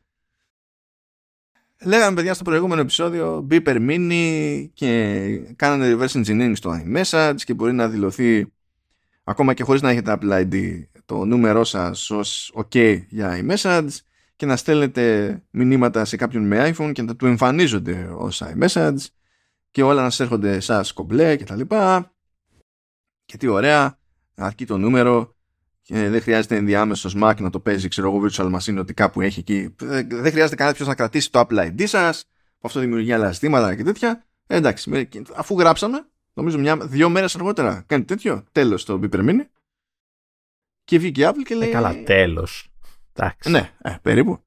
Λέει, ε, ε, ναι, κοιτάξτε, δείτε. Ε, γενικά, ε, ε, τίθεται ένα ζήτημα ασφαλείας όταν υπάρχει ένα σύστημα που κάνει spoof ε, τις δικές μας συσκευές και στην ουσία δίνει το περιθώριο σε άσχετες συσκευές να προσποιούνται το σύστημά μας ότι είναι δικές μας συσκευές. οπότε είναι λίγο πρόβλημα και γεια σας και κάηκε το μπιπερμίνι για, για μας το κάνει η Apple έτσι να μας προστατέψει Κοίτα, τώρα πρόσεξε. Είναι και οι δύο εξηγήσεις. Διότι όντως το να επιτρέπεις σε συσκευές να προσποιούνται ότι είναι άλλες συσκευές από αυτές που είναι, είναι πρόβλημα ασφαλείας. Ταυτόχρονα, το να προ... ε, δεν έχει νόημα να προσποιούμαστε για το αν η Apple γουστάρει ή όχι να χρησιμοποιεί το iMessage ως επιχείρημα για να είναι κάποιος στο οικοσύστημα. Δηλαδή, πιστεύω το ένα δεν ακυρώνει το άλλο. Ναι. Γενικά πάντως έχει, έχει σκάλωμα με το iMessage, έτσι. Οι πιέσεις που δέχεται είναι χρόνια. Θα μπορούσε δηλαδή, να το έχει ανοίξει και τα λοιπά. Μα debate έπαιζε και εσωτερικά και συν τις άλλες πέραν του iMessage όταν είχε ανακοινωθεί το FaceTime ο, ο Jobs είχε πει ότι το FaceTime θα, θα ανοιχτεί και σε άλλες πλατφόρμες και θα γίνει open source και φυσικά δεν έγινε ποτέ. Αλλά το είχε πει όχι του ξέφυγε κάπου, το είπε on stage στην παρουσίαση του FaceTime. Ε, ξέρω, αυτό το κόλλημα δείχνει ότι το θεωρούν ως system seller. Δηλαδή έχουμε φτάσει μέχρι εκεί πια. Δηλαδή να πωλείται, να θεωρούν ως τόσο δυνατό πλεονέκτημα μια συσκευή η εφαρμογή για τα μηνύματα. Δηλαδή ξέρω. Πώ είναι υπερβολική, αυτό εννοώ ε, σαν εταιρεία. Ναι, δεν ξέρω εγώ. Πιστεύω ότι μπορεί να παίζει υπερβολή. Αν είχε νόημα να ανοίξει, πιστεύω ότι θα έχει μεγαλύτερο νόημα όταν ήταν νωρίς. Τώρα και να τα ανοίξει δεν νομίζω ότι θα αλλάξει κάτι συγκλονιστικά από την άποψη ότι η αγορά έχει κάτσει ήδη ρε παιδί μου στο ποιοι είναι οι μεγάλοι παίχτε σε αυτό το θέμα. Δεν πρόκειται δηλαδή το WhatsApp που είναι πρώτη μούρη στο καβούρι στην Ευρώπη ξαφνικά να μην είναι επειδή διατίθεται το iMessage κι αλλού. Δεν πρόκειται. Αντίστοιχα στην, στην Ασία, στην Ανατολική Ασία, δεν πρόκειται ξαφνικά να πούνε Α, πάμε να φύγουμε όλοι από το line. Δηλαδή, γιατί πώς να σου πω, ήδη ε, το λέγαμε και άλλη φορά στην Ιαπωνία. Ήδη στην Ιαπωνία το, το πάνω κάτω το στάνταρ είναι να έχεις iPhone. Οπότε στην πλειοψηφία των περιπτώσεων δεν σε εμποδίζει κάποιος να είσαι με iMessage. Αυτό έχει γίνει στην Αμερική, ας πούμε. Αλλά η Ιαπωνία ε, ζει και αναπνέει στο line. Γιατί, γιατί ε, οι συνθήκες οδήγησαν εκεί, ας πούμε, και πλέον αυτό είναι το στάνταρ. OK. Okay. Τέλος πάντων, ψιλοεπανήλθε το, το Beeper Mini, αλλά τώρα σου λέει ότι πλέον δεν γίνεται με το νούμερο, γιατί δεν λειτουργεί το spoofing αυτό, οπότε πρέπει να κάνεις sign in με το Apple ID και επειδή λέγαμε ότι να θα ήταν μια εβδομάδα τσάμπα και μετά 2 δολάρια το μήνα, που φαντάζομαι ότι και αυτό εκνεύρισε την Apple, ε, είπε ότι επειδή τα πράγματα είναι ασταθή και δεν ξέρουμε τι μας ξημερώνει, το προσφέρουμε τσάμπα. Και η φάση είναι βλέποντας και κάνοντας τώρα. Ναι, αλλά πρέπει να κάνεις sign in τώρα και είναι. Φοβάσαι, ρε παιδί. Ναι, δεν αλλάζει η λειτουργία του Beeper Cloud που εκεί πέρα υποτίθεται ότι ε, τρέχουμε, τρέχει η φάση έναν εικονικό Mac. Αυτό ίσχυε πριν, ίσχυε και τώρα. Δεν έχει αλλάξει αυτό. Αλλά τέλος πάντων. Ναι, θα παίζει δράμα εδώ. Παίζει, παίζει δράμα. Ε, θα δούμε. Και πάμε εδώ για κατηφορίτσα. Pixelmator Pro 3,5. Πες μου Λεωνίδα ότι άνοιξε τη σελίδα που σου είπα στο τηλέφωνο. Ε, ε, όχι, ε, πού την άνοιξα, όχι. Στο Mac την άνοιξα. Ένα, you, you had one job. Αυτό σου είπα. Φρόντισε να ανοίξει το τηλέφωνο. Είναι η μόνη μπάντα που έχει σε HDR. Άνοιξε το τηλέφωνο. Τώρα, το κάνω τώρα. Γιατί βγήκε η εφαρμογή, βγήκε τώρα πριν να ανοίξει. Τον κατέβασα δηλαδή. Αλλά είναι, είναι ρατσιστές έτσι. Γιατί αν με το που ανοίγεις, σου λέει Αν θες HDR, πρέπει να έχεις HDR οθόνη ή συσκευή με HDR. Και λέω Απίστευτο. Μην μου πεις ότι όταν θες να φας ε, τέτοιο ε, μοσχάρι, πρέπει να έχεις μοσχάρι πρώτα. Ε, μα δηλαδή τώρα υπερβολές έτσι. Έχουν ξεφύγει οι άνθρωποι. Εντάξει τώρα. Άνοιξε, παιδί μου, άνοιξε να τυφλωθείς λίγο. Άνοιξε. και όσοι έχετε τέλος πάντων συσκευή με με OLED ή κάτι σε ή, ή MacBook με XDR MacBook Pro δηλαδή ή Pro Display XDR ε, do your thing. Πού να πάω, πού να πάω. Oh. Είδες, είναι σαφές, δεν υπάρχει πού να πάω. Έκανε λίγο scroll και καθάρισε όλο κατευθείαν. Oh. Λοιπόν.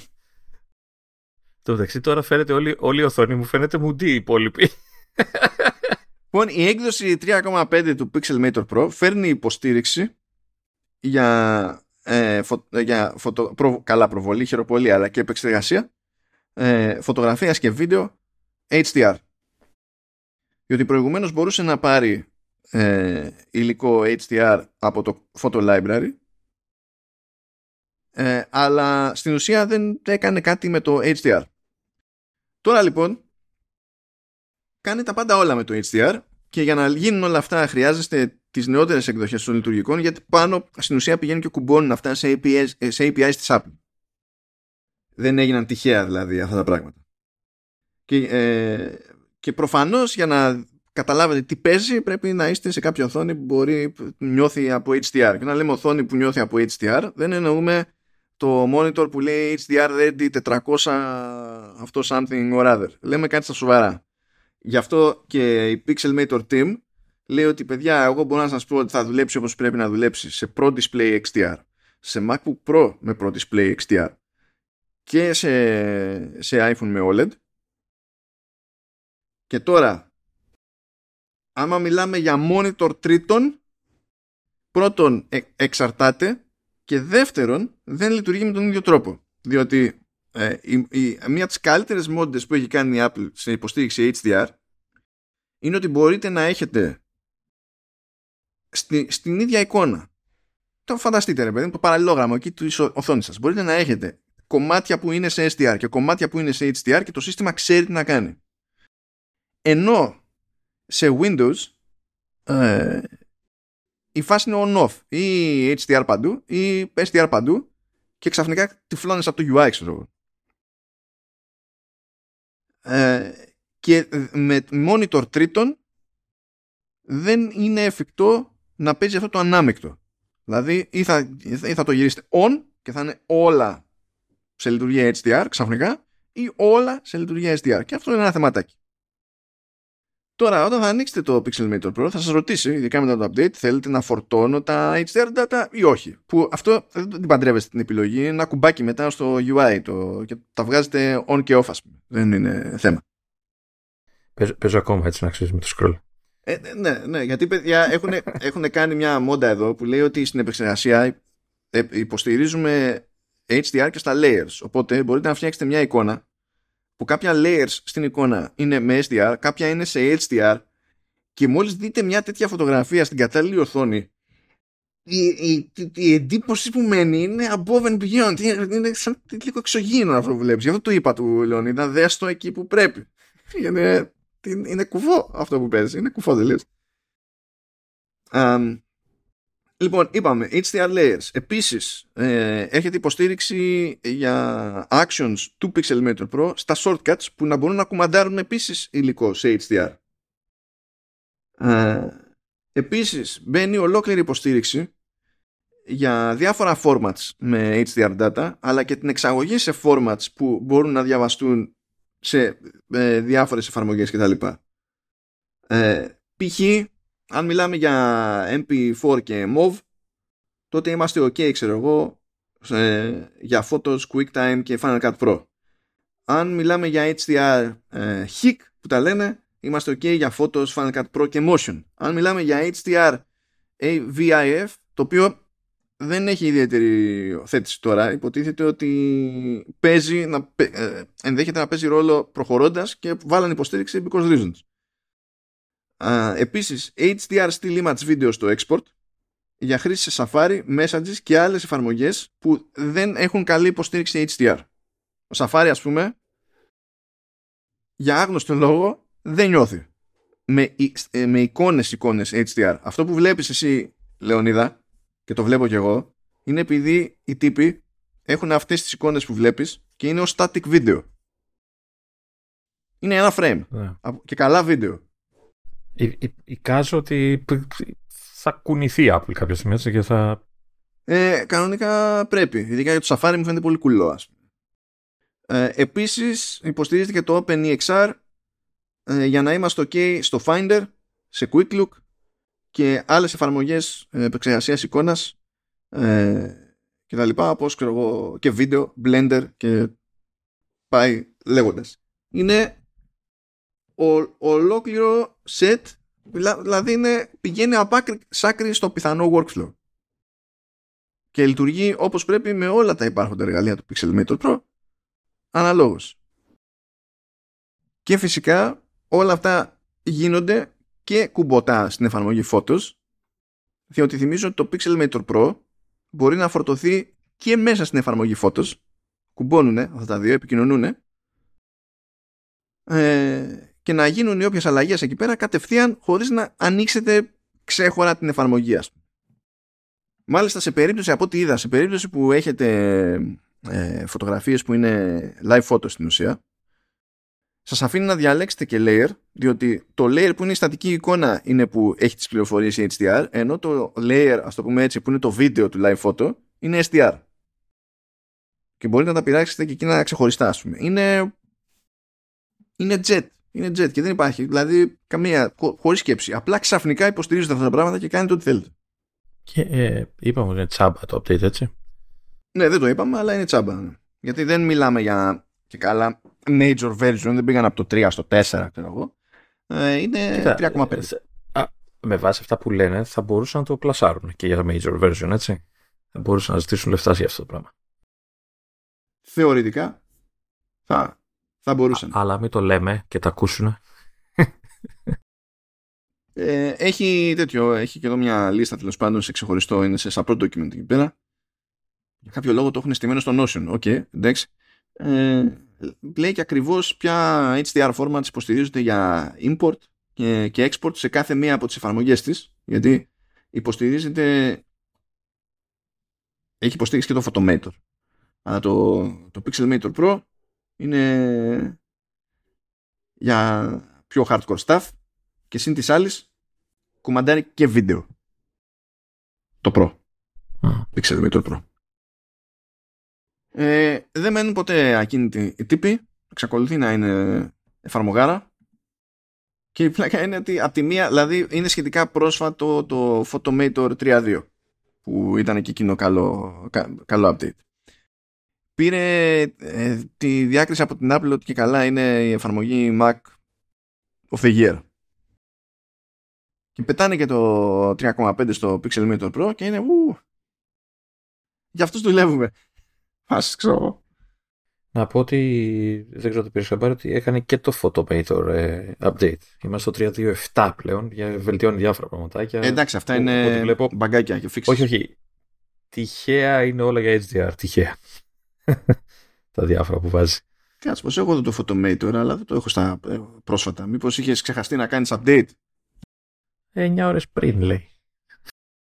Τότε μήπως θα κάνουν, κάνουν το rollout είναι αργό γιατί εμένα δεν μου το βγάζει το πέρα. Ενώ το έχω, παιδί μου. Ε, Ποια έκδοση έχεις κατεβασμένη ε, αυτό να δεις.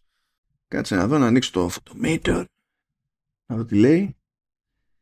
Τιν, τιν, καλό μου Photometer. Φύγε σε εδώ. About Photometer. 3-2 λέει. Ε, μιλάω για iPhone τώρα, όχι για, για το Mac. Στο, στο Mac δεν έσκασε. Α, εντάξει, λέω και εγώ. Ε, εντάξει, απλά κάνει τέτοια. Ε, ε, ναι, ξεχάστηκα. Ε, απλά κάνει έτσι διάφορα. Κάνει βελτιώσεις στο, στο ML αυτό για ξέρεις, καλύτερα στο HDR. Ε, Πώς το λένε, πειράζει φωτεινότητες και αυτά. Ε, κάνει τέτοια απλά. Τυχαία όλα αυτά. Ξέρεις, δεν είναι επειδή το, το Pixelmator κάνει τέτοια πράγματα. Ναι, μου, ναι. Ω, παιδιά είναι τέτοιο. Και βασικά και μόνο που το Pixel το Pro έχει τη, τη μόντα που σκάνε τα tools μέσα στο Photos είναι, ναι. είναι super. Μπορεί να έχετε την εφαρμογή δηλαδή στο σύστημά σας και να μην χρειάζεται τις περισσότερες φορές καν να τα ανοίξετε για να κάνετε αυτά που θέλετε. Και φυσικά ότι η αλλαγή γίνει στο Photo Library συγχρονίζεται κανονικότατα. Οπότε coolness. coolness. Λοιπόν, πάει γι' αυτό. Πιάσουμε τα του φίλου μας του Γκέρμαν, λες. Να κλείσουμε έτσι με χαρούμενα. Χαρούμενα. Ε, ναι, ρε, τι θα πάρω τώρα, κάτι θα πάρω. Δεν μπορεί, αυτός τα βρίσκει όλα. Θα πάρω καινούριο iPad.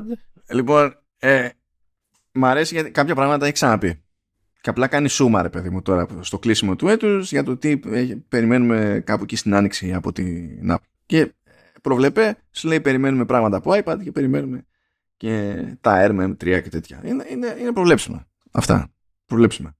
Α, διάβασα το report που έστειλε και μ' άρεσε η προσποίηση ότι και καλά ε, με αυτές τις αλλαγές που θα γίνουν στο line-up του iPad ε, θα, ξεκαθα... θα είναι λιγότερο μπέρδεμα για τον καταναλωτή. Και διάβαζα τις αλλαγές και δεν καταλάβαινα γιατί θα είναι λιγότερο μπέρδεμα για τον καταναλωτή. Ε, αυτό που μου έμεινε είναι ότι θα είναι ακόμη πιο σαφές γιατί το, το, το iPad Pro είναι το πιο τουμπάνο το οποίο δηλαδή θα σου πω είναι το iPad Pro πρέπει να είναι πιο τούμπα either way πρέπει να είναι Εντάξει, θα, θα, είναι αυτό με την καλύτερη οθόνη, θα είναι αυτό. Εντάξει, ο επεξεργαστή πάνω κάτω, ο, ο ίδιος θα είναι λογικά. Δεν ξέρω αν. δεν νομίζω να κάνουν κάτι εξτρά στα τι, Pro σε σχέση με το, με το Air, γιατί και τα δύο φοράνε M πια. Ναι, συνήθως παίζει το πότε παίρνει τη νέα έκδοση πιο ας πούμε με τη σειρά και τέτοια. Παιδί. Αυτό είναι που παίζει. Λοιπόν, τι λέει ο, ο Γκέρμαν; Έτσι. Λέει ότι κάπου εκεί στο Μάρτιο μεριά θα δούμε λέει πολλαπλά ε, νέα μοντέλα iPad και αναβαθμίσεις σε MacBook Air. Λέει, άκου, άκου Λεωνίδα, γιατί σοκαρίστηκα.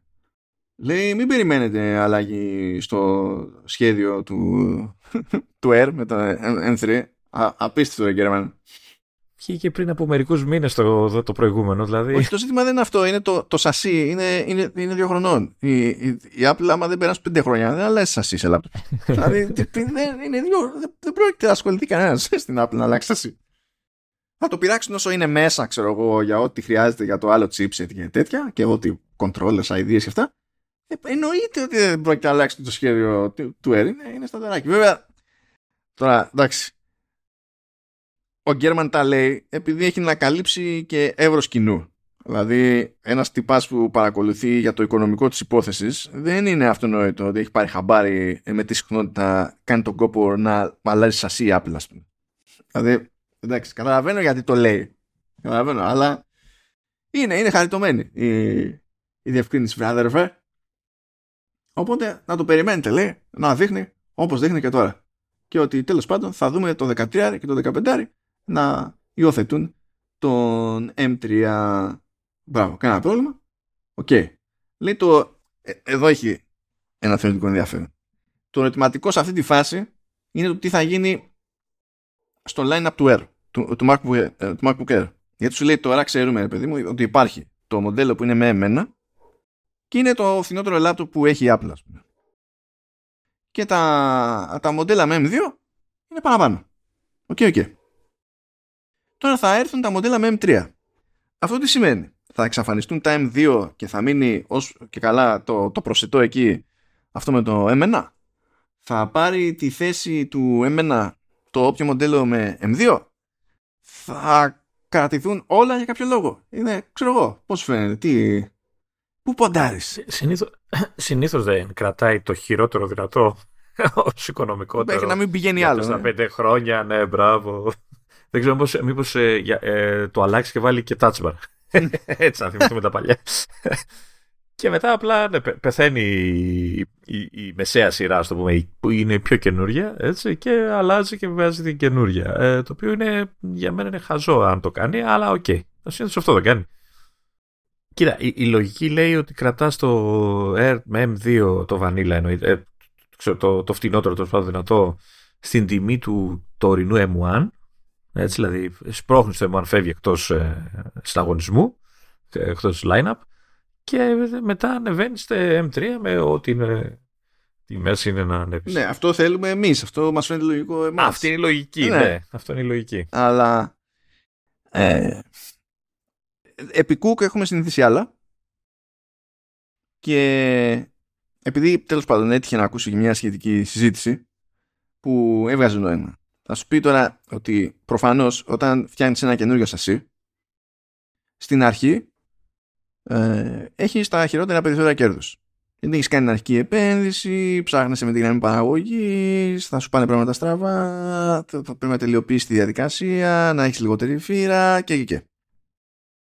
Μετά όταν έρθει η ώρα να του αλλάξει τέλος πάντων το chipset ή καλά ψηλό μέσα, ναι, με να παίξω μένει το ίδιο, θέλει κάτι μικροπαρεμβάσεις μέσα, ξέρω εγώ, όπως και στα MacBook Pro, ας πούμε. Δηλαδή, είναι σχεδόν ίδια, αλλά ποτέ δεν είναι όλα ακριβώς ίδια, ρε παιδί μου. Είναι λίγο εδώ, λίγο εκεί, παρεμβασούλες.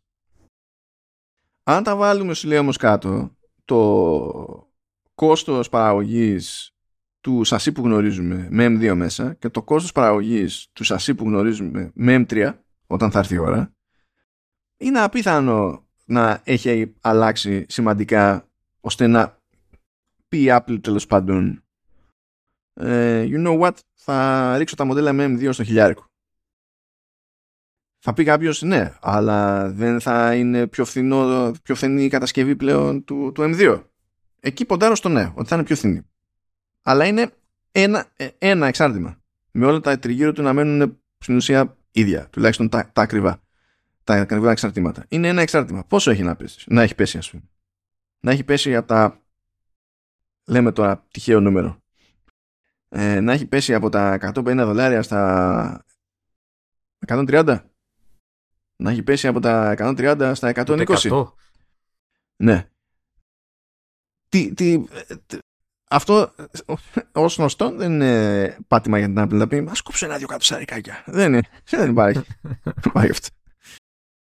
Ε, και ούτε για σας θα ήταν βασικά να τα βάζετε κάτω. Οπότε κάτι λίγο τα δείγματα που έχουμε τόσα χρόνια πλέον από την τακτική του Cook που η λογική είναι ότι τα καλύτερα τα περιθώρια κέρδους τα έχουμε εκεί που έχουμε πετύχει πια τρελές οικονομίες κλίμακας ε, στα καινούρια βγάζουμε λιγότερα άσχετα με το πόσο ακριβά είναι. Ειδικά στην αρχή στα καινούρια βγάζουμε λιγότερα σαν ποσοστό οπότε είναι άλλο το ζύγι εκεί.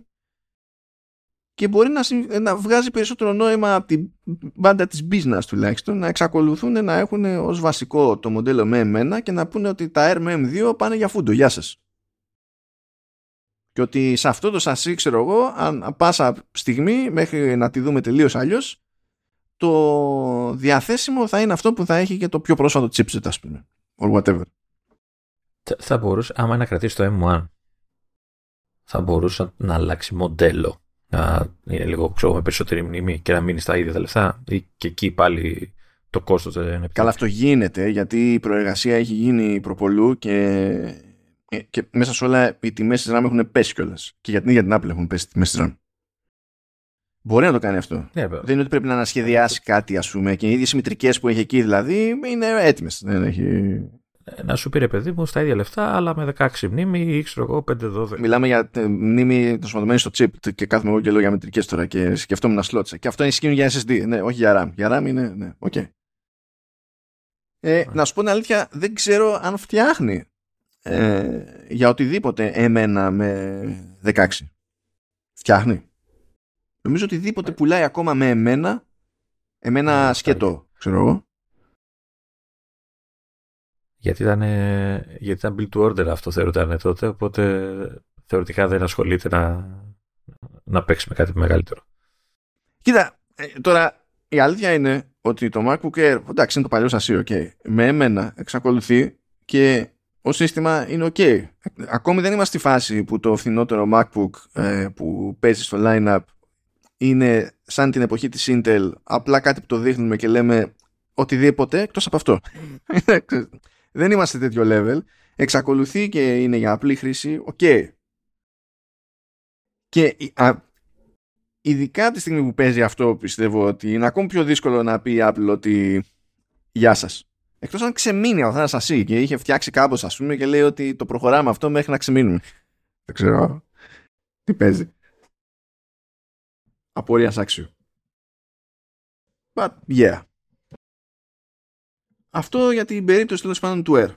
Φυσικά το Τζέρτζελο είναι στην πλευρά του τον, τον iPad που δεν βγήκε κανένα καινούριο iPad μέσα στο 2023 οπότε τώρα ξαφνικά πρέπει να βγουν όλα ξέρω και θα γίνει και αλλαγή αν ισχύσει θα γίνει αλλαγή θα το πω ιστορική γιατί μέχρι τώρα τα Pro βγαίναν ε, μετά έτσι, τα Air βγαίναν πιο νωρίς ή το αντίθετο, δεν θυμάμαι. Πάντως βγαίναν στις χωριστέ ημερομηνίες. Είναι, είναι σχετικό, είναι σχετικό.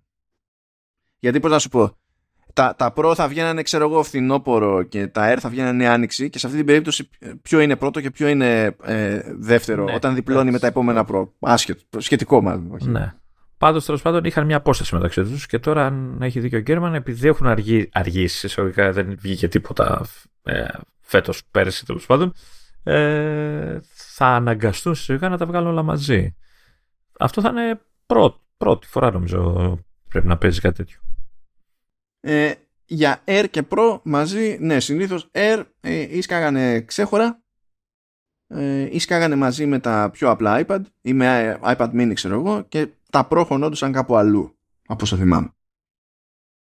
Λοιπόν, για πάμε εδώ γιατί υποτίθεται ότι δέρχονται αλλαγές παντού. Ακούγεται λοιπόν ότι θα έρθει νέα με την παραδοσιακή έννοια, την κανονική δηλαδή, έκδοση του Apple Pencil. Επίσης θα έρθει νέο Magic Keyboard. Το οποίο φαντάζομαι θα είναι όσο φθηνό έχετε συνηθίσει. Μπορεί να είναι πιο ακριβό λιγάκι. Αλλά ε, υποτίθεται ότι ειδικά η φάση με το Magic Keyboard θα γίνει για χάρη του καινούριου iPad Pro. Γιατί; Γιατί υποτίθεται ότι θα βγουν σε δύο εκδόσεις τα καινούργια iPad Pro. Θα είναι εκεί σε 11 και 13. Και όταν λέμε 13, αυτή τη φορά ακούγεται ότι εννοούμε 13 και όχι 12,9 και να μην μπεδευόμαστε λέμε 13. Οπότε και το fit θα είναι λίγο διαφορετικό στο, στο Magic Keyboard κατά μία έννοια σε αυτή τη, την περίπτωση. Ε, ακούγεται επίσης ότι θα δούμε δύο μεγέθη στο Air, κάτι που δεν ισχύει μέχρι στιγμής. Και θα δούμε 10,9 που υφίσταται και 12,9 που στην ουσία είναι το μέχρι τώρα μέγεθος του μεγάλου Pro. Το, το ελπίζω. Δεν ξέρω γιατί, αλλά το ελπίζω. Όχι θα είναι φτηνό, αλλά δεν με χαλάει να υπάρχει. Τώρα, λόγος στην πάντα του iPad Pro στα τεχνικά γίνεται προφανώς για ε, chip M3 οπότε δεν αντιμετωπίζεται μέχρι στιγμής αυτονόητο ότι θα πάει με τη μία σε M3 το, το Air και πάντα ξεχνάω σε ποιο chipset είναι το τρέχον uh, iPad Air. Πάντα, πάντα το ξεχνάω, οπότε θα πάω να το μάθω. Νομίζω, στο, ναι, νομίζω είναι M2. Θα πάω να το μάθω όσο νούπο. iPad Air. Όχι, είναι σε εμένα. Okay. Οπότε θεωρήστε αυτονόητο ότι το, ε, το Air θα περάσει σε M2 και το Pro θα περάσει σε M3.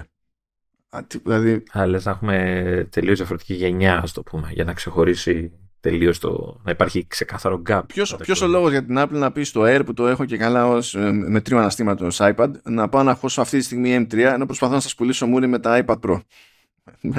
Γιατί να το κάνει. Και, και εδώ που τα λέμε μια χαρά είναι. Γιατί τι πρέπει με τον M2, δηλαδή πετάει.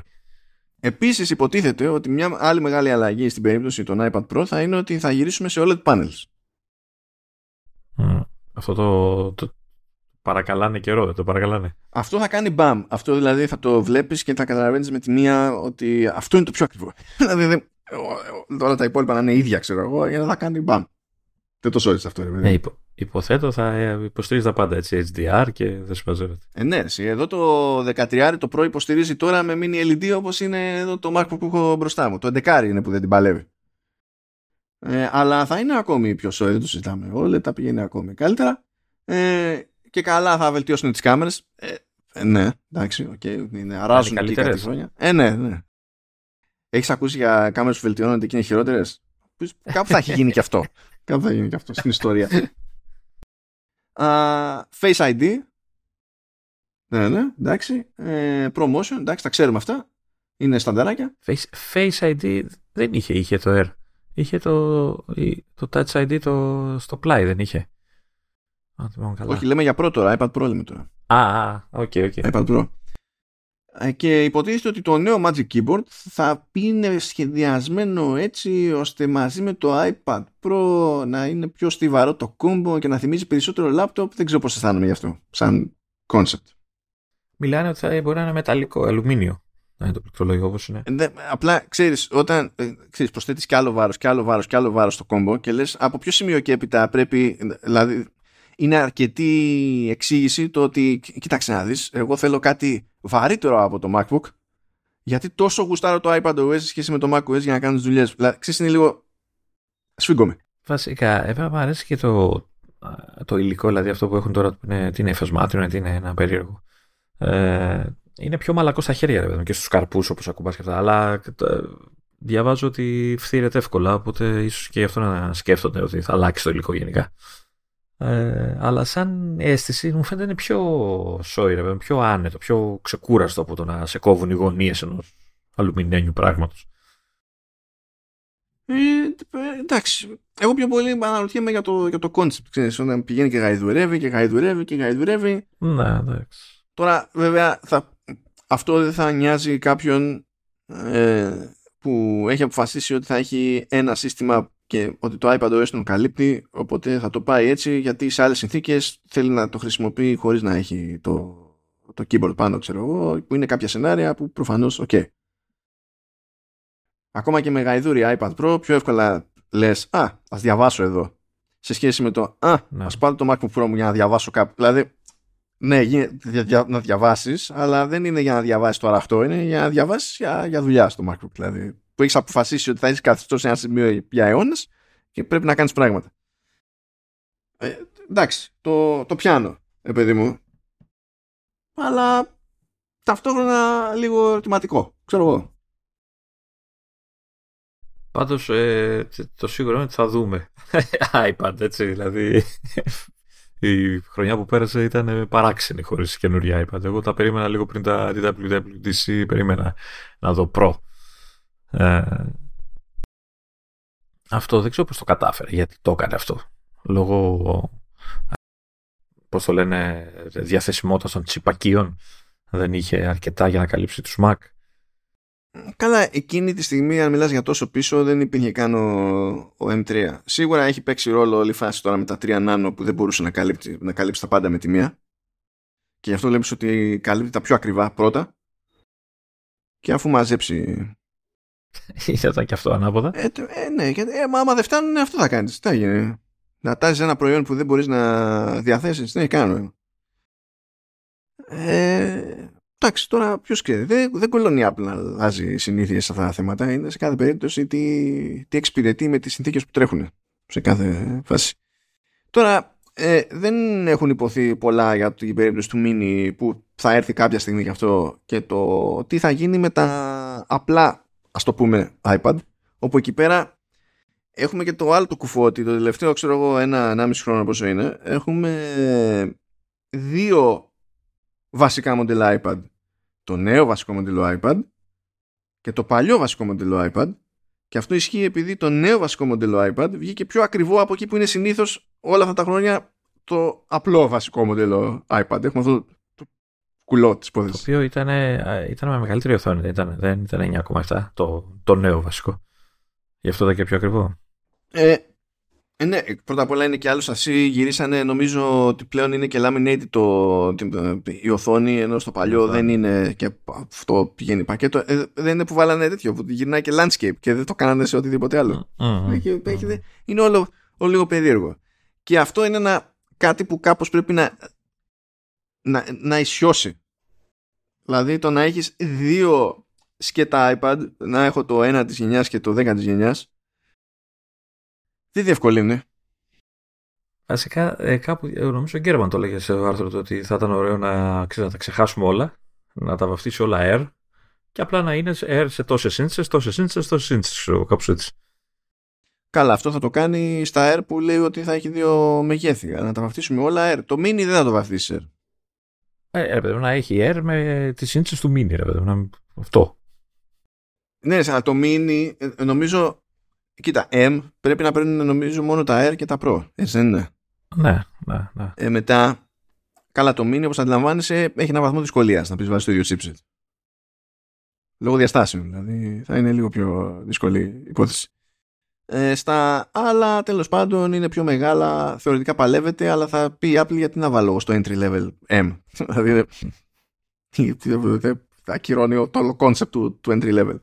Θα βάζει εκεί πέρα τους τους α. Οπότε μετά τι θα πεις, θα τα λέω όλα R σε άλλες ίντσε και ανάλογα με τις ίντσε θα ψάχνει άλλος να δει ποιο chips έχει μέσα. Και τι επεξεργαστή έχει, ναι. Και να υποθέσω να κάνει και τσαχμία με τη μνήμη πάλι. Εντάξει. Ε, εντάξει, καλά. Κοίτα, είναι πιο απλά τα πράγματα τώρα σε iPad. Δεν ξεκινάει κανένας. Δηλαδή. Δεν ψάχνει κανένας για 32 48 και 56 GB τέτοιο δηλαδή. Δεν. Όχι, ρε παιδί, αλλά τουλάχιστον να ξέρω ότι παίρνει την ίδια μνήμη σε όλα τα μοντέλα αυτό που είχε κάνει την, την μπουρδα στα, στα πρώτα M. Που ήταν μόνο στο 1 τέρα τα 16 GB και τέτοια. Ε, και δεν ξέρω τώρα, όλο αυτό έτσι όπως, το, έτσι όπως ακούγεται, δηλαδή περιμένουμε να ξεκαθαριστεί τι γίνεται στα φθηνά. Περιμένουμε κάποια στιγμή να αλλάξει το μήνυ. Τα αέρα από ένα μοντέλο γίνονται δύο και κρατάνε στην ουσία ε, τα αξεσουάρ που γνωρίζουμε ήδη, τουλάχιστον από άποψη συμβατότητας. Ε, σκάνε νέα αξεσουάρ που μάλλον θα είναι κομμένα και ραμμένα για τα νέα iPad Pro τα οποία iPad Pro θα έχουν σαφείς βελτιώσεις είναι, δεν έχει, δηλαδή θα είναι πιο ξεκάθαρο εκεί πέρα το πράγμα και θα έχουμε και εκεί δύο μεγέθη είναι, αυγατίζει κι άλλο ακόμη αυτό το lineup και έχεις ακόμα περισσότερα να εξηγήσεις σε κάθε περίπτωση. Που εντάξει, το Air θα πεις: Κοιτάξτε να δεις. Υπάρχει το μικρό και το μεγάλο. Υπάρχει το Pro. Υπάρχει το μικρό και το μεγάλο. Τι what it is. Διάλεξη διάσταση αυτό με το 1 της και 10 της γενιάς απλό iPad είναι το χαλάει όλο. Και το mini είναι το κλασικό που το βλέπεις εκεί, είναι πολύ χαριτωμένο, πολύ βολικό για διάφορα σενάρια. Το, το δέχομαι, αλλά κάθε φορά που βγαίνει, γίνεται ανανέωση του mini είμαι πάντα έκπληκτος, διότι δεν μπορώ να σταματήσω να αγχώνομαι για το αν έχει βαρεθεί να ασχολείται με το mini η Apple. Μονίμως αγχώνομαι. Όπως ήταν η φάση με το Mac Mini που αναρωτιόμασταν για χρόνια. Αυτό έχω πάθει. Ναι, ναι. Η αλήθεια δεν βιάζεται να το, να το ανανεώνει. Έτσι. Το, δηλαδή το τελευταίο είχε αργήσει να έρθει πάλι. Ναι, ναι, ε, ναι. Από το προηγούμενο. Ε, νομίζω είναι το 5 και ήμασταν από το 4 στο 5 είχε περάσει κάποιος χρόνος. Μα έτσι συντηρούνται και οι φοβίες. ε, καλά, τώρα να, να πω ότι δεν υπήρχε. Κοίτα, έτσι ε, που έχουμε καταντήσει θα μπορούσαμε το mini να είναι το 9,7. Έτσι. Καλά. Πλέον, όταν, όταν ε, πλέον τα κινητά φτάνουν τις διαστάσεις του mini που είναι τώρα το δικό μου είναι 6,7, το mini είναι 7,6. Εντάξει, έχει μια διαφορά, αλλά κοντεύει ρε παιδί μου. Εντάξει, λίγο καιρό θα το έχουμε τηλέφωνο. Ε, θα μπορούσα να πεις ότι ξέρεις πια το 9,7 είναι το mini στη σειρά. Ναι, εντάξει, είναι. Εγώ εξακολουθώ, δηλαδή, αν γίνουν όλα αυτά έτσι όπως τα έχει υπολογισμένα ο Γκέρμαν, έτσι όπως τα ακούει ο Γκέρμαν, πιστεύω ότι πάλι θα καταλήξουμε σε μια κατάσταση που θα χρειάζεται απλοποίηση ξανά. Πάντως ε, και τα αξεσουάρ που λες, στα R δεν είναι τόσο ξεκάθαρα. Δηλαδή, αν βγει όντως καινούργια διάσταση, πάλι θα θέλουμε άλλα αξεσουάρ εκεί. Έτσι. Ε, θα πρέπει να, να αλλάξουν και τα πληκτρολόγια και δεν ξέρω τι. Αυτό που λέει ο Γκέρμαν είναι ότι δεν θα διαλέξει τυχαία το 12,9 γιατί το 12,9 είναι η διάσταση του, του, του, τωρινού του Pro. Και σχεδιαστικά το Air ακολουθεί τη γραμμή των τωρινών των, των Pro. Αλλαγή θα δούμε λογικά σχεδιαστικά στα καινούργια Pro γιατί κρατάνε, είναι πέμπτη χρονιά που έχουν. Είναι πέντε χρόνια που έχουν αυτή την Άρα ουσιαστικά θα είναι συμβατό με τα αξεσουάρ του, Pro, του τωρινού Pro. Αυτό. Ναι, αυτό, αυτό πιστεύει. Το οποίο δεν μου ακούγεται άκυρο σαν φάση. Ε, και έλεγε για την κάμερα τώρα θεματάκια έτσι, με το, και με το pencil και αυτά γιατί υπολογίζει ότι θα κάνουν την κίνηση του μεταφέρω την κάμερα στο, στη μακριά διάσταση σε όλα τα iPad. Και εκεί μετά πέφτει η conflict με το charging του, του pencil ρε παιδί μου. Γιατί είναι στο ίδιο σημείο ουσιαστικά. Ναι, ναι, ναι. Ίσως, ίσως λέει είναι και αυτός ο λόγος που αλλάζει το pencil ότι φτιάχνουν καινούριο pencil για να, ξέρεις, να έχουν την ευελιξία να το φορτίζουν αλλιώς σε άλλο σημείο και θα το, θα το στείλει, λέει, όρθιο. Θα ισορροπεί πάνω στη, στο χείλος του. θα είναι πολύ καλύτερο από αυτό που έχω εγώ που ξέχει από το iPad. Λες και είναι μανιβέλα. Και, και, και θα παίζει, θα παίζει. Θα μπορείτε να του δίνετε όθηση και να λειτουργεί και σαν μετρονόμος άμα το στήσετε πάνω. Ε, οπότε ναι, νομίζω ότι αυτό, αυτό πιστεύεις ότι η κάμερα θα τη μεταφέρουν οριζόντια, θα γίνει, ενώ σε οριζόντια διάταξη. Νομίζω ότι θα το κάνουν πλέον. Ε... Γιατί έχει λογική, γιατί υποτίθεται ότι αν το χρησιμοποιείς και με πληκτρολόγιο, θεωρητικά αν χρειαστείς να κάνεις κάποιο web, ε, ξέρω εγώ, κάποια βιντεοκλήση και τέτοια, θα είναι λογικό να την έχεις μπροστά σου. Οι νέρτουλε, σαν και εμάς, εξακολουθούν να θεωρούν ότι η λογική σύγχρονη ε, χρήση τέλος πάντων ενός ακριβού iPad είναι οριζοντίως με πληκτρολόγιο κτλ. Εκείνοι που γκρινιάζουν και περισσότερο που δεν έχει γίνει στροφή ή που έγινε σε ας το πούμε, ας το πούμε μη εξωτικό μοντέλο στην όλη υπόθεση και ξεκίνησε από εκεί η αλλαγή. Οπότε έχεις ένα φθηνότερο μοντέλο να κάνει κάτι καλύτερα σχέση με τα ακριβότερα και γίνεται αυτό το περίεργο. Εντάξει. Αλλά να σου πω εγώ τώρα, εντάξει, αίσθηση είναι, δεν έχω να τη βασίσω. Είναι ότι ε, ε, ακόμα αμφισβητώ το, το ύψος του ποσοστού κατόχων iPad που επενδύουν στα ανάλογα αξεσουάρ τέλος πάντων, δεν έχει σημασία είναι της Apple ή όχι, για να πούνε ότι κοίταξε να δεις, εγώ στο day to day προτιμώ να είμαι έτσι, οριζοντίως. Εξακολουθώ να δυσκολεύομαι να πιστέψω ότι είναι Μπορεί να μην είναι αμεληταίο το ποσοστό, αλλά δεν μπορώ να πιστέψω ότι ε, είναι σε απόσταση αναπνοής από, από πλειοψηφία, ας πούμε. Η αλήθεια είναι ότι αν έχεις αποφασίσει να έχεις iPad και είναι το μεγάλο, νομίζω το οριζόντιο είναι πιο. Να πω βολικό, να πω ότι είναι πιο ισορροπημένο το βάρος του. Γιατί όταν το κρατάς κάθετα που είναι για consuming και τα λοιπά, το οποίο είναι ok, ε, δεν την γλιτώνει να πρέπει να τα κουμπίσεις κάπου κάποια, μετά από λίγη ώρα, δηλαδή να, να το έχεις στα πόδια σου. Αυτό που μπορώ να πιστέψω είναι ότι είναι μεγαλύτερο το ποσοστό που το δουλεύει έτσι, ε, που έχει πάρει το, το μεγάλο το iPad Pro. Και με το να έχεις δύο μεγάλα iPad πλέον, ένα Air μεγάλο και ένα Pro μεγάλο, κατά πάσα πιθανότητα θα πληθύνουν και αυτοί που θα προτιμούν να το δουλέψουν έτσι. Αυτό, αυτό μπορώ να το καταλάβω. Αλλά πάλι δεν πιάνω, ξέρεις το, τελικά πώς είναι αυτή επί του συνόλου για να γίνει τόσο προτεραιότητα, ρε παιδί μου. Τέλος πάντων. Γιατί ε, ε, δεν υπάρχει ιδανική λύση. Από την άποψη ότι ε, τη φορά που θα το χρησιμοποιήσεις οριζόντια το iPad, τότε θα σου φαίνεται ότι είναι λάθος η θέση της κάμερας. Και αν την κρατήσεις εκεί που είναι, πάλι σου φαίνεται όλα αυτά τα χρόνια, σε, μόλις γυρίζεις το πλαγιάζεις, πάλι σου φαίνεται λάθος Πάντα υπάρχει δηλαδή κάποιο σενάριο χρήσης όπου η θέση δεν θα σε βολεύει, όπου και να την βάλεις. Άρα να βάλουν δύο κάμερες. Ε, αυτή είναι, αυτή είναι η πιο πρακτική και πάνω απ' όλα ευθυνότερη λύση, ως γνωστόν. Ορίστε. Και μετά θα ξενερώνουν όλοι γιατί θα φαίνεται περίεργο στο μάτι να απλά να είναι σε δύο πλευρές κάμερες και θα γκρινιάζουν και θα πούνε ότι έφτασε που έφτασε μέχρι εδώ, βάλε παντού. Έχει τέσσερις. Γύρω-γύρω. ναι. Ε, δεν ξέρω. Σφίγγομαι. Μου φαίνεται λίγο.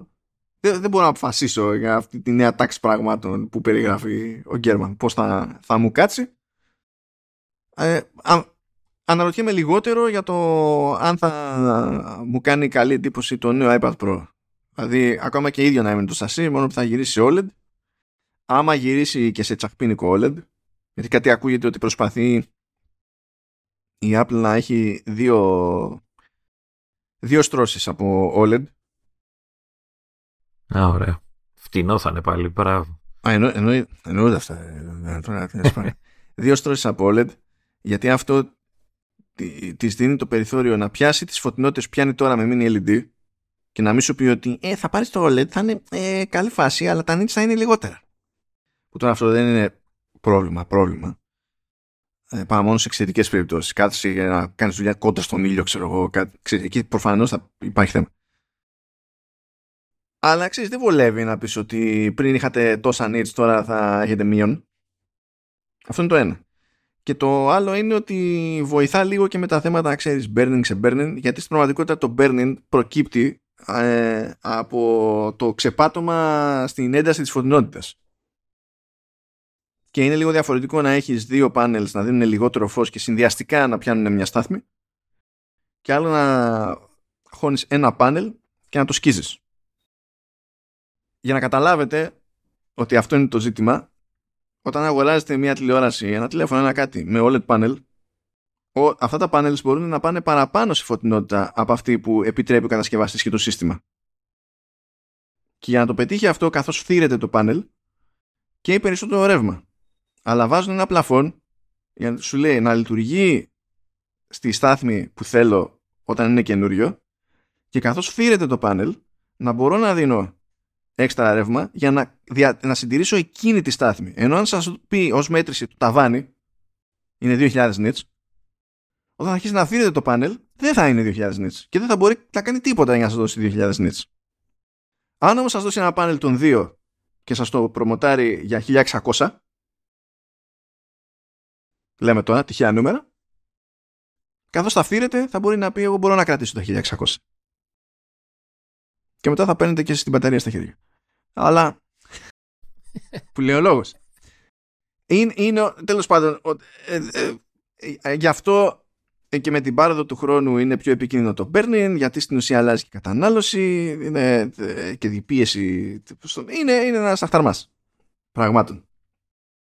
Οπότε δεν το κάνει απλά για να γουστάρει, δηλαδή υπάρχει μια λογική από πίσω. Γιατί αν χρησιμοποιείς το iPad και ως compute, δηλαδή για computing computing που θα το έχεις ανοιχτό μπροστά σου για μεγαλύτερο συνεχόμενο χρονικό διάστημα σχέση με ένα τηλέφωνο είναι πιο εύκολο να πάθεις ζημιά στο πάνελ ενώ στο τηλέφωνο δεν είναι δεν θα πεις κρατάω ένα πράγμα με στατικά UI elements ε, σε τσίτα φωτεινότητα κόντρα στον ήλιο για 4 ώρες non-stop δεν θα το, δεν θα το κάνεις το πράγμα πρέπει να σβήσεις το τηλέφωνο άμα είσαι κόντρα στον ήλιο και τα δίνει όλα στη φωτεινότητα θα πεθάνει το τηλέφωνο, θα σα σταθεί το τηλέφωνο, θα σου πει ρίχνω τη φωτεινότητα γιατί θα πεθάνουμε όλοι και τέτοια.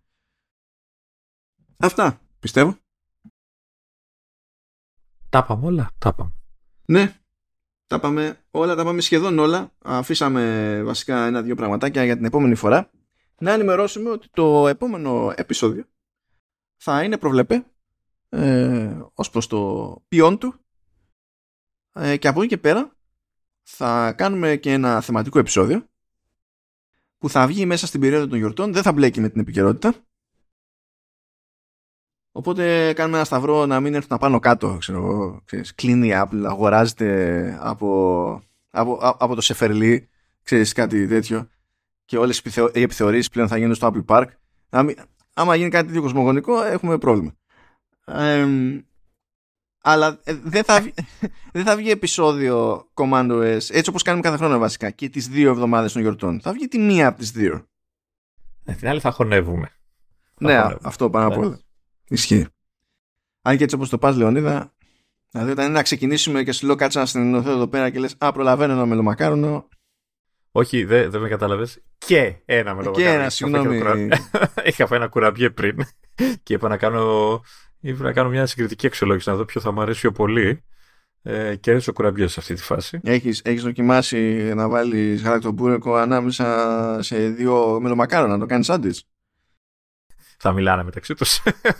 θα παραμιλάνε βασικά μόλις φτάσουν στο μάχη, αλλά... Τώρα τι μου το θύμισε το γαλακτομπούρεκο, θα πρέπει να φάω τώρα. ό,τι θυμάται πρέπει, πρέπει. Α, με αναγκάζεις.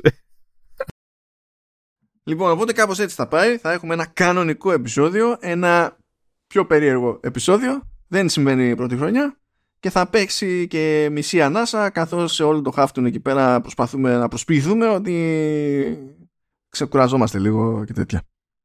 Ε, έγραψες εσύ γράμμα για τον Άγιο Βασίλη; Τι να γράψω γράμμα για τον Άγιο Βασίλη; Ο να σου φέρει κάτι. Σου πήρες κάτι μόνος, σου φέρει τίποτα έτσι δώρο. Θα του γράψω λοιπόν. Α, το Άγιο μου Βασίλη φρόντισε εκεί πέρα στην Isotope να κάνουν ένα update στο RX για να αξιοποιούν καλύτερα τους πυρήνες πλήρωσα. Αυτό. Ξέρεις ότι είναι και αυτός προϊόν ε, Apple, έτσι, ο Άι Βασίλης; Τον είδα χίλιες φορές να μου έλεγε το κλισέ για την Coca-Cola. Χίλιες φορές να λέγαμε 20 χρόνια από το Return of the King και να αρχίσαμε τις ιστορίες τις κλασικές, τα κλισέ για τον Aragorn. Εκεί που κλωτσάει το κράνος σπάει όντως το δάχτυλό του ή εκεί που κάνει μια. που δεν είναι καν στο Return of the King αυτό, αλλά έστω ότι. Ε, που ε, του πετάνε μια μαχαίρα και κάνει μια έτσι και την αποκρούει, ήταν, ε, δεν ήταν στο πρόγραμμα και όντως την απέκρουσε και αλλιώς θα τον είχε βρει και θα είχε τραυματίσει. Και... Γιατί ρε Λεωνίδα; Απλά δεν ξέρω σε τι ίντσες θα τον δούμε. ο, ο Ρούντολφ είναι, ξέρεις, με mini LEDs. Αυτό είναι τα, τα πιο φυσιολογικά που έχεις πει το πρόβλημα με τα, τέτοια, με τα λεντάκια στα φώτα είναι ότι παγώνουν πιο εύκολα. Στο, το, το χειμώνα είναι, είναι πρόβλημα και μετά δεν, τα βλέπει κανένας. Άμα θες κάνουμε ένα τέτοιο επεισόδιο θεματικό, να λέω εγώ διάφορα. Δεν μπορώ, δεν μπορώ. Ένα, best, ένα best of, ρε παιδί μου, ένα, μια ανασκόπηση της χρονιάς με τα καλύτερά μου. Λοιπόν, σας ορκίζομαι, δεν θα είναι αυτό το θεματικό που θα κάνουμε. δεν θα είναι. Δεν ξέρω τι θα προσπαθήσει να κάνει μόνος του στο θεματικό, αλλά τουλάχιστον το concept και η προετοιμασία δεν θα είναι για αυτό. Δεν, δεν θα είναι για αυτό. Και σας θυμίζω ότι μπορείτε να αισθάνεστε επαρκώς ασφαλείς, διότι το μοντάζ το κάνω εγώ. Α, όχι, δεν θα υπάρξει φήμοτρο. δεν θα υπάρξει φήμοτρο. Εσύ θα λες. Εγώ θα κόβω μετά. Τι, δεν κατάλαβα. Λογοκρισία. Μπορώ να κάνω εκείνα μια σούμα και να στα στείλω να ακούς την πάρτι σου. Θα, θα σε κάνω ξεφτύλα μετά. Θα βγω στα social και θα λέω ότι κόβει την ελευθερία του λόγου μου. Ή θα μπορούσα να, να μαζέψω όλα τα κουφά σου, να τα κάνω ένα ενιαίο αρχείο και να τα βγάλω ως bonus episode στο, στο Command OS. Ναι, γιατί όχι. Ναι, γιατί όχι. Φυσικά, μόλις βρήκαμε αυτό που θέλει ακόμη περισσότερη δουλειά μέσα στις γιορτές από την παρτάρα μου. Έχει σύστημα τώρα, έχει σύστημα. Ναι, αλλά έχω και νεύρα, Λεωνίδα. Έχω και νεύρα. Ε, θα, θα ακούσει αυτό το επεισόδιο και θα σου περνάνε όλα μετά. Αυτά αγαπητοί και αγαπητές και τα λέμε κανονικότατα την ερχόμενη εβδομάδα. Τα σέβη μας. Τσαου.